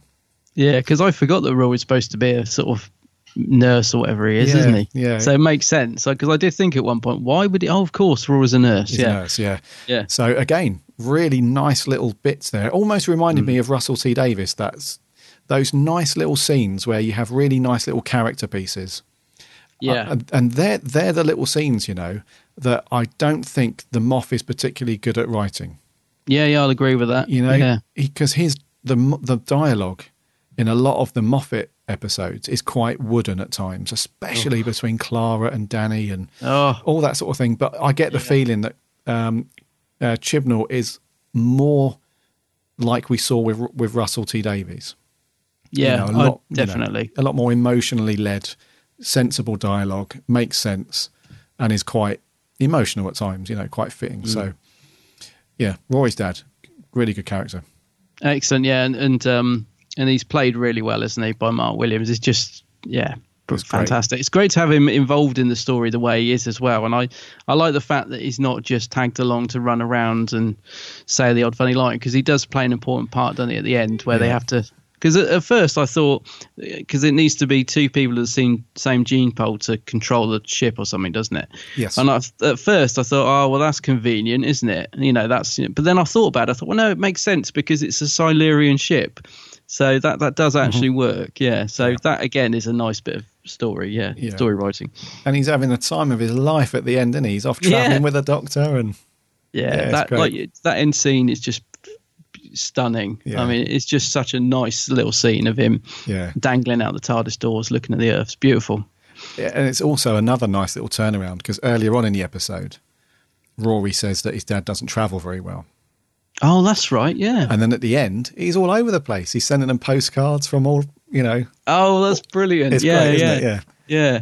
So I noticed it's the tenth Doctor's TARDIS. I don't, I don't, you know, on the postcard, they've used Oh, the. I did not the notice that. Doctor- Yeah, I was just thinking. I don't know. It's probably just an error. Probably Oh, just a mistake. But it's um, yeah, it's a very. I think it's, it might even be the ninth Doctor's TARDIS. It's um, when you see the picture, it's like it's one that you see a lot that they've just sort of cropped into the photo. Right, Um, right. But it hasn't got the St John's ambulance, and it's a different blue. So I don't know. Probably just a little production error. Good spot, mate. Yeah, I didn't Oh, see yeah. that.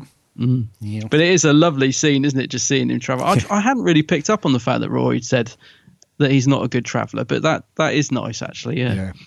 Mm. Another nice little Chibnall thing. yeah. Um, right. Um, let's talk about um, Rupert Graves then as Riddell. Yeah, it doesn't get a lot to do, but I do like the actor. I think he's quite good in the performance. He's he's a bit sort of full of himself, isn't he, in, in terms of the character? But uh, I thought he was quite good in it, actually, with what he's given. Yeah, it, I I sort of felt sorry for him really, not as the character but as the actor because not a lot of people Oh, yeah. know who, um, not a lot of people know who John Riddell is Yeah. for a start, and secondly, doesn't like you say doesn't get a great deal to do No, no, not really. out of the main cast. He has the least to do, I would say. However, Mm-hmm. he, he Rupert Graves plays him very well.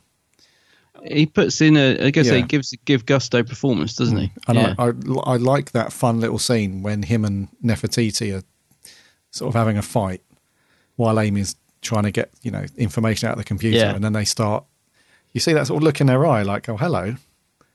While, Mm. while I've been shouting at you, I've not realised, you know, how how nice you are, yeah, yeah. which is great um, to see. But yes, just didn't have a great deal to do. No, that's right. He, you know, he does a bit of dinosaur fighting at the end with Amy, um, and that's it, really. Yeah, but he's he's good though. He is good. One scene that I did really like was at the very beginning where Matt Smith turns up and he's on the African plains with his campfire. Yeah, And the doctor says, you know, come on, I've got another adventure. And he's kind of, well, yeah, I believe, you know, after last time. And we don't know what happened last time. Oh, so they're, yeah, they're obviously yeah. good buddies. Uh, Mm. they've obviously done stuff before, but he's obviously let him down a bit. so he's like, yeah, after last time. And the doctor just gives him this look, this little grin as if to say, I'll give it a few seconds and he's going to bite. And then you can see him and he's like, what is it? That was a great little, a great little moment.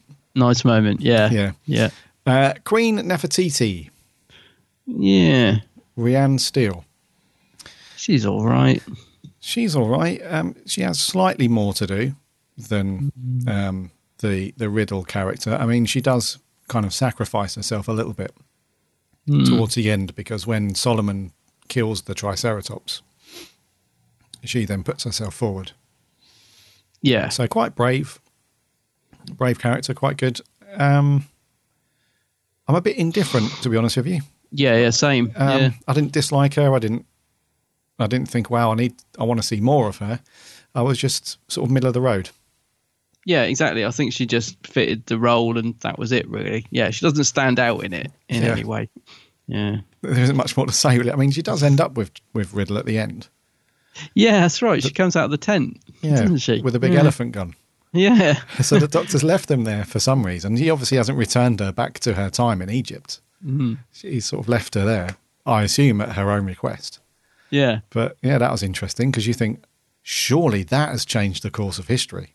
Well, that's that's what I thought. Yeah, You know. I didn't know quite what was going on there, but the doctor's very keen on not messing with with fixed time points, and I assume, rightly or wrongly, that Queen Nefertiti in ancient Egypt plays has quite a pivotal role in the progression of that civilization. Mm. So to take her out of it, I don't know. Maybe that's reading too much into it, I suppose. Not sort of going along with the story, but perhaps it's because she was coming on to Matt's doctor so much that he just wanted to get get rid of her. yeah, it's like, yeah, Riddell, you have her. Yeah, true. He doesn't seem as keen as, as her, does he? no. right, Solomon, David Bradley. David Bradley, fantastic actor. He's great. isn't he? really good. He's really good at playing nasty villains. um, but yeah, he's he's great. Um, I, I I mean, he is the character is totally unlikable. He's just a really nasty piece of work. Um, Solomon, isn't he? Yes. And uh, I think David Bradley plays that brilliantly. Yeah. I mean, do you, when you were watching it, were you thinking, "Oh, that's the first Doctor fir- from I did. Adventure in Time and Space"? Because Oh, I was thinking it's, it's it's a good testament to him that he can play such a contrast in characters because he's so lovable, likable as you know William Hartnell in Adventure in Space and Time. Um, but he's brilliant at playing this this horrible character as well. I thought I really did. You know, he really does come across as a nasty piece of work. Yeah, He did, and he sold it to me totally. as that real unlikable, um, just a bit of a B word, really, Mm. in all sense of the word. It's um, Yeah. he really sold it, and and I did think immediately. I thought, oh, that's the first Doctor because an advent an adventure in time and space is a really you you have to have the tissues at the ready Yeah. for that one. The last twenty minutes of that, um, what do you say? What would you label it as? Like a mock no, a docudrama. Yeah, docudrama. Yeah. Yeah, um, it's so sad and emotional. I I cry like an idiot Mm. every time I watch it at the end. Um, and I feel like watching it actually after this. yes, and that emotion just came. It came to me as, I saw him in the episode. I was like, nah, this is the this is the first Doctor. Mm. You know, and that thought lasted only a few seconds because you immediately think, "Oh no, No, it's definitely not. it's definitely not the first Doctor." But he's such a great actor. And let's talk about that scene at the end then, where where the Doctor sends him to his doom with the Yeah. missiles. You know, do we think that's you know? I mean, it's it, don't get me wrong. From an audience perspective, it's a kind of it's a kind of a take that you know a cheer moment Mm. where you know this really nasty, horrible character has met his demise. yeah, it's got his just desserts. Yeah. Yeah, you know, but on the other hand, there is that moral, not dilemma, but there's that moral question with the doctor, isn't it? Because he's not supposed to, you know, take lives Mm. and all that's, you know, does it fit with the doctor as a character? Because he doesn't See- have any remorse at all, does he? No, no, not really. No, I think. um See, you could see Capaldi's doctor doing that in a heartbeat. It's just Well, because Matt's doctor doesn't. Depending Yeah, on who's could. writing the episode that week. Well, that's, that's true. But in a way, But- yeah. Yep. Yeah, but because it's Matt's doctor, and also I think because he's so comically written for the ninety percent of this episode, I think it makes it even more harsh when he does that because it's um you know he's not like being the dark burdened eleventh Doctor at, at this point. You know he's he's really comical throughout the whole episode, so it, it is quite shocking. I think when he you know lets Solomon um blow up. Uh, you know when he could have saved it, but then yeah, I don't know. I, I I I suppose Solomon is so unlikable that I just sit there thinking, yeah, you know, he deserved it. But uh, but yeah, is, is it for the Doctor to be judge and executioner? He's always saying it's not. So there is that that moral standpoint. I don't know. It's an interesting one, isn't it? And Mm. the doctor kind of kind of deals with it when um, when Brian gets shot. Mm. He's still dealing with it then, and he's still you get the you get the feeling that he's got maybe a plan in his head on how to deal with Solomon. yeah, But it's not until the Triceratop gets killed in front of them all that's when he snaps, isn't it? The Doctor, he's he's sort of, that comical sense has left him then.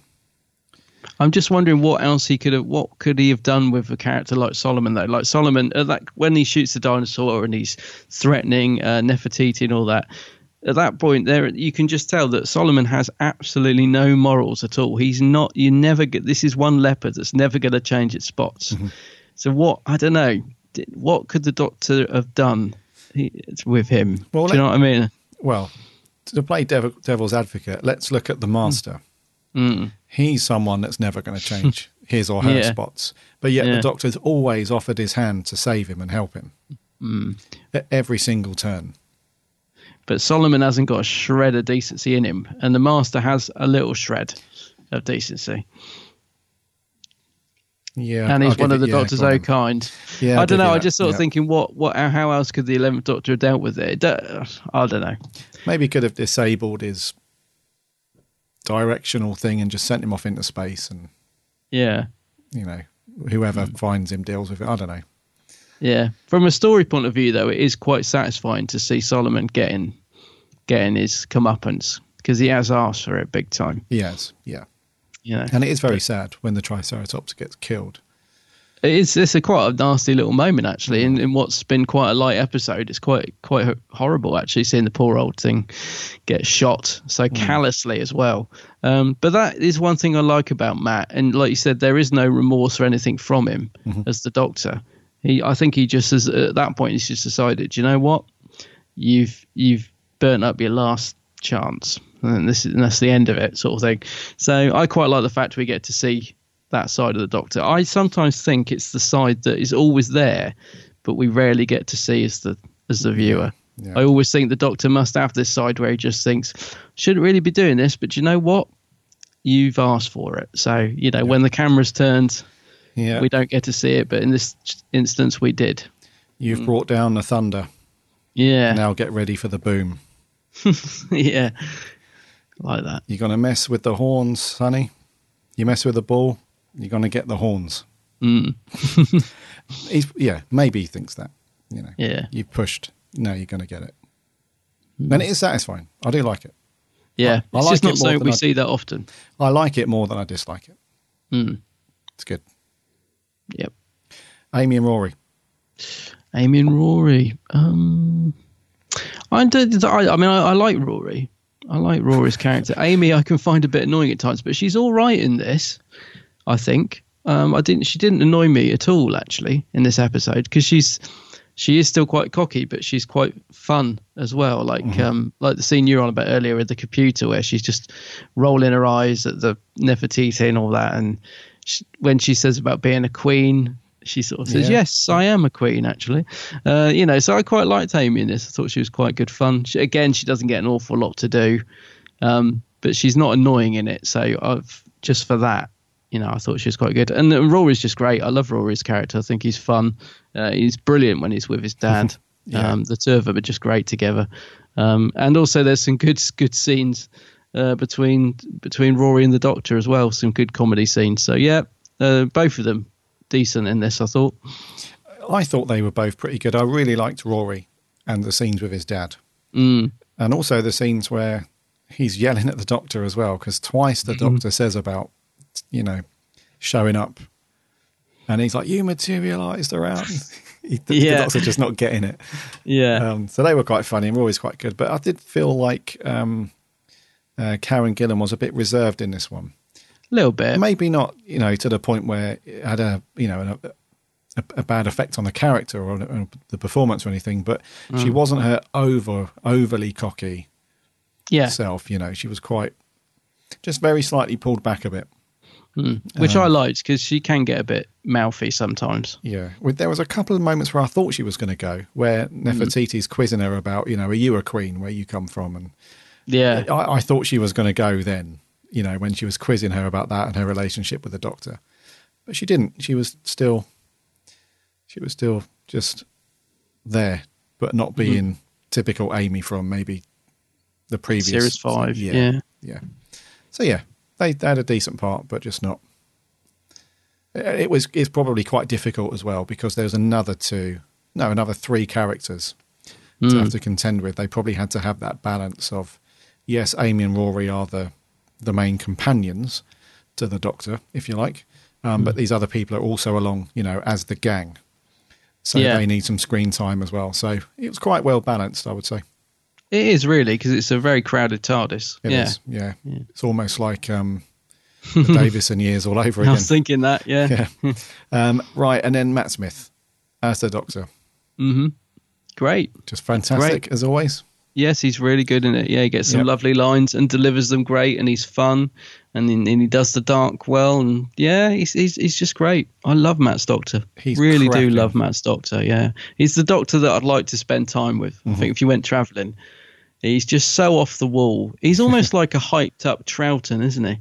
You know, he's sort Yes. of uh, Yeah. just a clown like but clever and also quite dark and you know on the ball but also crazy and bouncing off the walls and yeah he's a he's he's fantastic really like him in this he he's is. written well i'll give chibbers that that does that's one thing that's promising about chibbers reign in 2018 I, looking at this he does write the doctor as quite a fun character definitely a likable character yeah Yes, and um, a good um, reverse as well for the character. So, for the majority of the episode, like we said, very comical and funny. Yep.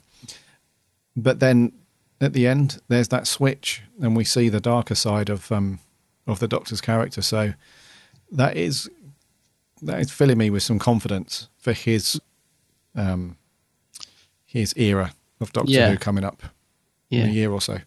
So yeah, just nothing. Well, just he's just great as as always.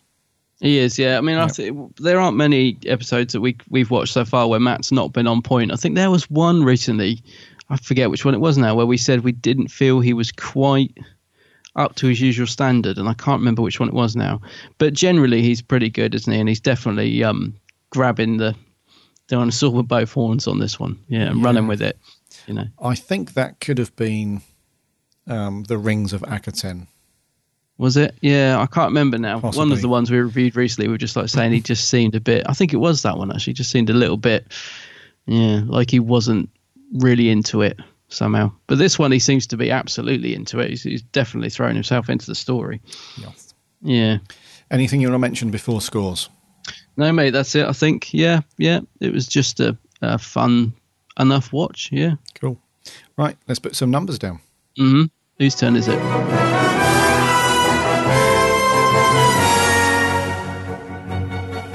It's your turn first. Okay, um, I'm going with a 6.5 out of 10. Um, I think it's decent. I don't think it's anything great, but it's it's a fun watch. So yeah, 6.5. 6.5. I'm giving it a 7. Seven. 7.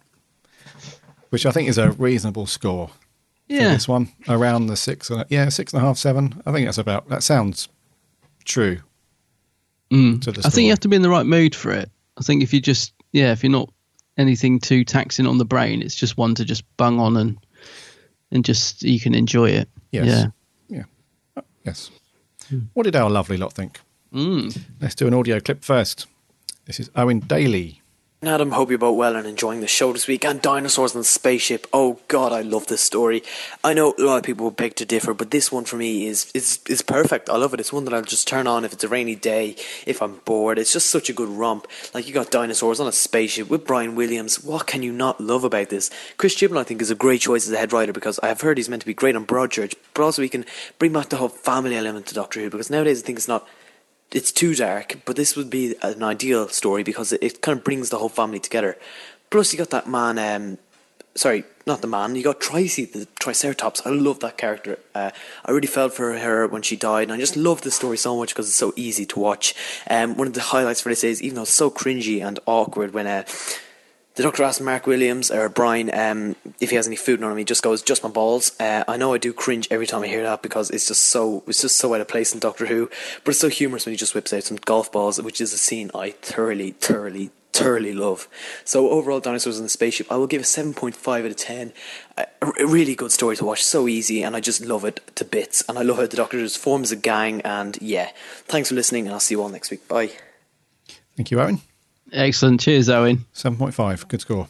Yeah. On Twitter, um, uh, DW Productions says decent enough one off adventure, but quite forgettable looking back over the series. Mm. Mm. Yeah. Um, Adam, uh, the Ultimate Whovian, says uh, Series 7, it burns! Exclamation mark. Um, and uh, Neil, to his name, uh, Brighter Moon with a Y, says, I've always enjoyed this one. It's a fun episode, feels like a mash together of lots of adventure films. And Rory's dad is ace. Yes, he is. He is ace. Um, right, over on Facebook, Miles McKenzie um, uh, says, episode feels like an episode uh, just to put on and enjoy. Uh, Matt Smith portrays the Doctor perfectly in this one. Um, uh, portrays the Doctor perfectly, and this is one of the very few episodes we see Eleven with different emotions, e.g., Mm. sorrow, anger, etc. Um, the dinosaur uh, was a fun addition to the episode, but I felt really sorry when he was shot. Um, Adam, and Adam, sorry, Amy and Rory were okay in this, but I'd like to have seen them slowly get back together properly, like seen in the episode prior. What was prior? Was that Asylum of the Daleks? Yes, yeah. Um, would have liked Solomon to have been uh, the big villain for Series seven, seven instead of um, the Great Intelligence. Mm, that's interesting. Mm, yeah. Um, he felt very underused and a bit poorly written here and there. Um, he goes on to say uh, he likes Amy and Nefertiti and Riddell's chemistry. Um, and he feels that Riddell and Nefertiti should return um, for Moffat's last series to show that they are still in touch with the Doctor. Um, didn't really like the robots. Overall, it's a nice, fun episode. Um, five out of ten. Fair enough. Yeah. Yes. Um, let's do another audio clip. This is Joe Sweeney. Hello again, Adam. Hope your boys are well. Dinosaurs on a Spaceship. It is, um, I think, it is one of the weaker stories out of Series 7. Um, it's more of a, a filler because I think that dinosaurs and spaceship all being mashed together, it just didn't work for me. And um, and the dinosaurs were were slightly underused, and um, and also um, um, within within the storyline, it just failed. Um, um, um, I mean, um, Matt Smith and Karen and Arthur's performance was was quite good, and I like Brian. I think it's a funny moment when Brian got um, materialized inside the TARDIS when he was fixing Amy Rory's light bulb. Um, I don't like um, um, the Solomon character, and I don't like those um, robots because I think they clunk around and they're just so very clumsy. Overall, okay episode, not the worst, and certainly not the best. So give a score of um, mm, a four and a half out of ten. Hope your podcast, guys. Be soon. Take care. Bye bye for now. You had to think about that at the end. Cheers, Joe. Yes. I'll He's give got it, a point uh, about. Mm, yeah. so yeah, he's got a point about. All the robots clunking around. They kind of remind me of that awful robot in Husbands of River Song. Oh right, yeah. Just clunking around. Yes. Uh, back on Facebook, Charlie Turner says, um, um, so 42 is his best. Um, sorry, uh, when I think of Chris Chibnall's Doctor Who episodes so far, 42 is his best, but the power of three is horrendous. As for dinosaurs and a spaceship, it's dull. Nowhere near as bad as the power of three, but it's still dull nonetheless. Love Amy Pond's outfit. David Bradley's okay as Solomon, but when I see him, um, he is either Mr. Filch from the Harry Potter films or William Hartnell. Hmm. We think the same. Uh, didn't like the men- uh, the title mention. Uh, no disrespect to Matt Smith. Um, Mark Williams is fantastic as Brian Williams. Um, funny that they have the same surname. Uh, if I had to rate this one, I'd give it a four out of ten Yeah. because it is dull, but not nearly as bad as the Power of Three. So not we haven't reviewed Power of Three yet, have we? So I'll keep quiet on that. Yes. Uh, Kevin Mullen says Dinosaurs and Spaceship is for the most of its running time fast paced, funny, and totally bonkers, with some excellent set pieces that are sure to delight children of every age and finally banish all the bad memories of Invasion of the Dinosaurs. uh, uh, Matt Smith is brilliant as the Doctor, giving a range of emotion. Uh, the plot was well written by Chris Chibnall and features some really uh, disparate characters from the wickedly sexy Nefertiti to the gung ho big game hunter Riddell um, Mm. to the downright venomous Solomon, played with relish by David Bradley. And finally, Yeah. Mark Williams gives us a brilliant and charming performance as Brian, um, whose final scene, eating his sandwiches overlooking the earth, is beautiful and charming. I totally agree, Kevin. Uh, Yes. Only bit that sounds, uh, the only bit that sits uncomfortably is the Doctor's dispatching of Solomon, uh, effectively executing him for his crimes. That just doesn't seem right for Matt Smith's Doctor. Uh, he says Series 7 is a bit of a strange one. There are some really not so very good stories, but as usual, Matt Smith saves them by his always innovative and brilliant performances. Uh, overall, uh, 7.5. Yeah, you got to hand it to Matt. Really, Yeah. he does work magic. David Bradley also is in Game of Thrones, isn't he? But I don't watch Game of Thrones, so I'm assuming he plays a bad guy in that. Do you watch Um, Game of Thrones? Yeah, he does play a bad guy. Yeah. I think so. I haven't seen it. I think he's in the earlier seasons, but I haven't seen Oh, it. is he? while. Yeah. Yeah. Um, Joseph Howarth says, not the most meaty of stories for the 11th Doctor. Yes, it's silly and corny on the surface, and some people find, uh, some people on this podcast will not like this one, but believe it or not, I'm one of the people who really likes this story. Hmm. I thought Mark Williams did a great job as Brian. I really love how the 11th Doctor is very dark and intimidating in this one because it definitely shows off Matt Smith's acting range. Uh, it goes on to say, the only thing I complain about is the robots that Solomon has. Uh, they're annoying and cheap looking, and they look like they stepped off the set of the Sarah Jane Adventures, if I'm honest. Mm, yeah. Um, goes on to say, um, uh, I'll be surprised if anyone considers this their least favourite story, um, or if they thought it was their favourite story of the 11th Doctor at all. Not much else to say. Uh, I can understand why people wouldn't like it, but I honestly don't think it's that bad. 7 out of 10. Excellent. Uh, Sammy Satine. Um, so the Doctor has to stop the spaceship getting so close uh, to the Earth because otherwise they will send missiles to destroy it. He discovers it's a Silurian ship, minus the Silurians, as someone decided to murder them. The ship is filled with dinosaurs. I like uh, Tri- uh, Trice, the Triceratops, who is adorable and is only interested in Brian's grass covered golf balls. uh, I love Brian. Um, Mark Williams does a brilliant job. And uh, he will always be Mr. Weasley first, Brian second. Oh, yeah. um, uh, I wish Brian could have been in it more. Uh, likes Nefertiti, um, strong woman. Uh, I don't like seeing her try and get on with Eleven, nor do I really approve of her relationship with the Game Hunter. Um, she goes on to say, I think David Bradley does a reasonable job, though I have seen him in better parts. 8 out of 10.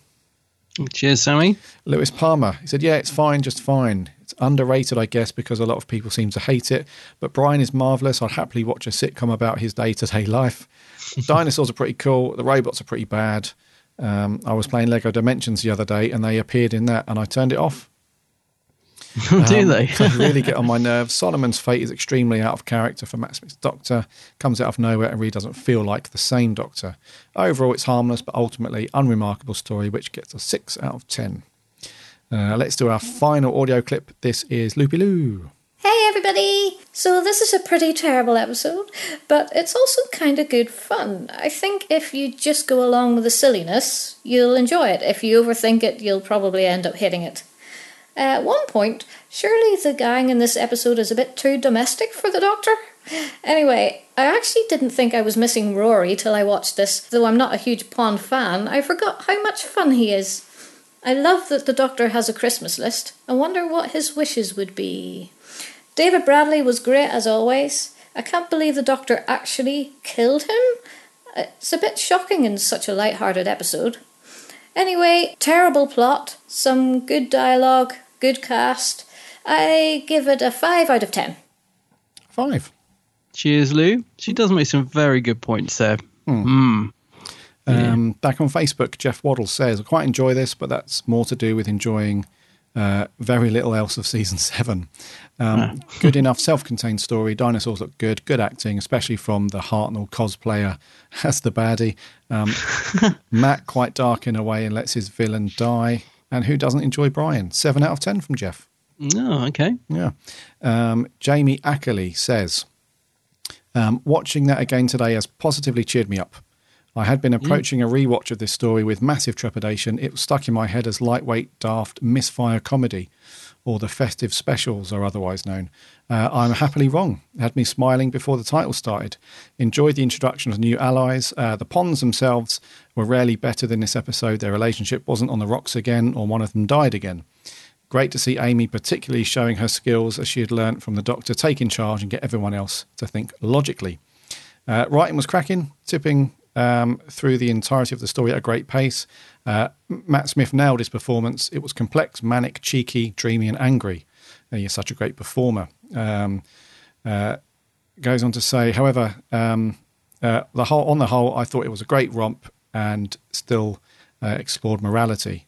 Doctor Who in a nutshell, really, eight out of ten. Uh, Mm. Only because I always rate anything Doctor Who as ten out of ten, and I need to be more critical. Fair enough. And largely, George Coppen says, "Love it, love Brian. Definitely needs um, his own show. Eight out of ten. Yes. Uh, did you have anything on the Geeks Handbag page? Yeah, I had a couple. Um, bizarrely, the first comment was from Lee Collins, who just simply says, I miss the Tennant and Smith years. So I'm assuming he gave Oh. it a rewatch. Jace Howes, a story with an interesting title, which leads you to think it would be great. Uh, like, for example, Invasion of Dinosaurs, which sounds a bit poor, but it's still a British story. Uh, had a few good twists. Dinosaur Spaceship sounds interesting, sounds promising, but on reality, a very, very poor and stupid story. I only saw it once, which was enough. So, yeah, Yeah. Jace, not a fan. Maybe give it another watch. Sometimes they're better than you remember. Uh, Patrick Sherwood says, uh, I don't mind the story, it's okay, but not one of the best on the Matt Smith era. Uh, he's going to give it a solid 8 out of 10, he says. And Jack Lewis says, the worst Doctor Who episode of all in giant capital letters time. So, Jack, not a fan.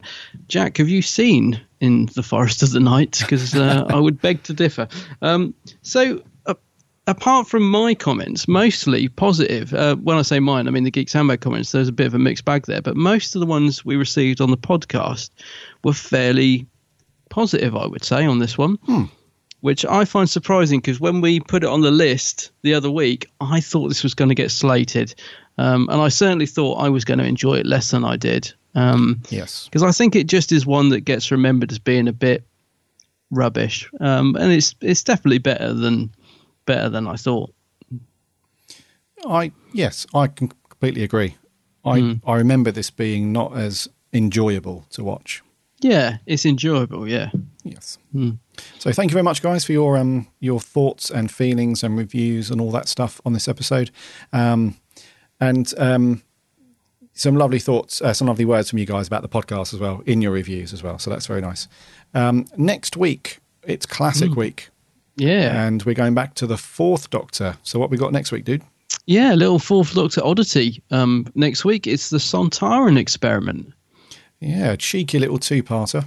Mm. um, which uh, snuck into 1975. Yeah. Um, and I'll be honest with you, mate. I've this is another one of those classics. I've only seen the once.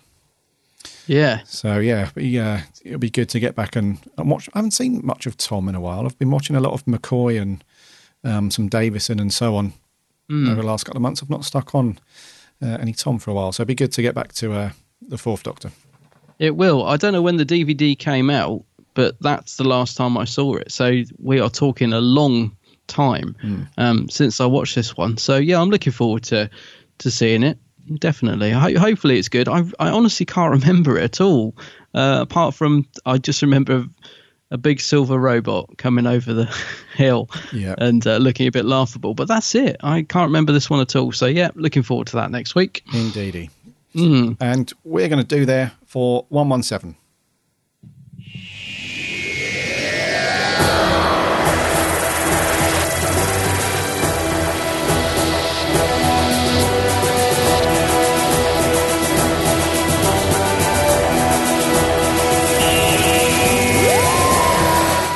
Thank you, thank you, thank you, thank you for sticking with us and listening to episode 117.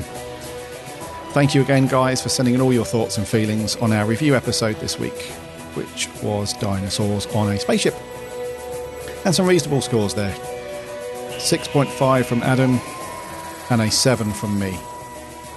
I've got some reasonably high scores from you guys as well. I was, Hmm. like you, I was expecting threes and fours, and, and there were a couple, but mainly pretty good. So I would say it's another one of those episodes where if you haven't seen it in a while, um, don't let your memory of the episode stop you from watching it. Yeah. Because it might have changed. Like ours has. Yeah. Yes. Next week, going back to classic week, it's Fourth Doctor, the Sontaran Experiment. Um, it's only a two parter, so if you've got that one, stick it on and look out for the Facebook and Twitter posts uh, to give us your thoughts and reviews on that. Uh, head over to our website, www.bigblueboxpodcast.com. You can listen to all of the previous episodes on there, and you can also link off to uh, Facebook and Twitter and Instagram. And there's also uh, links there to subscribe to the show. So uh, go off to um, iTunes and uh, give us a subscribe there. And any iTunes listeners, um, if you could give us a review on iTunes, that would be fantastic. 'Cause that really helps us out a lot. Also, check out Adam's channel, The Geek's Handbag. Yeah. Do a search for the Geeks Handbag on YouTube and Facebook. Uh, some great stuff there. You brought out a raft of videos recently over the last week or so. I've seen at least three up there. Yeah, I've been very busy, but very busy little bee. Yeah, busy little beaver. Loads of uh, loads of event videos and vlogs and stuff um, I've got out lately. So yeah, go and check them out. Honestly, go and check out Adam's channel. Some great, great videos there. If you've want to, uh, if you've got sort of half an hour, forty-five minutes to kill, just go and get lost in uh, yeah, get lost in uh, in Adam's videos. Very good. Uh, right, yo. Until next week, listeners. Yes. My name's Gary. My name's Adam. And remember, let's get it in time. Let's get it in time. Yeah. Remember. Three, two, one. And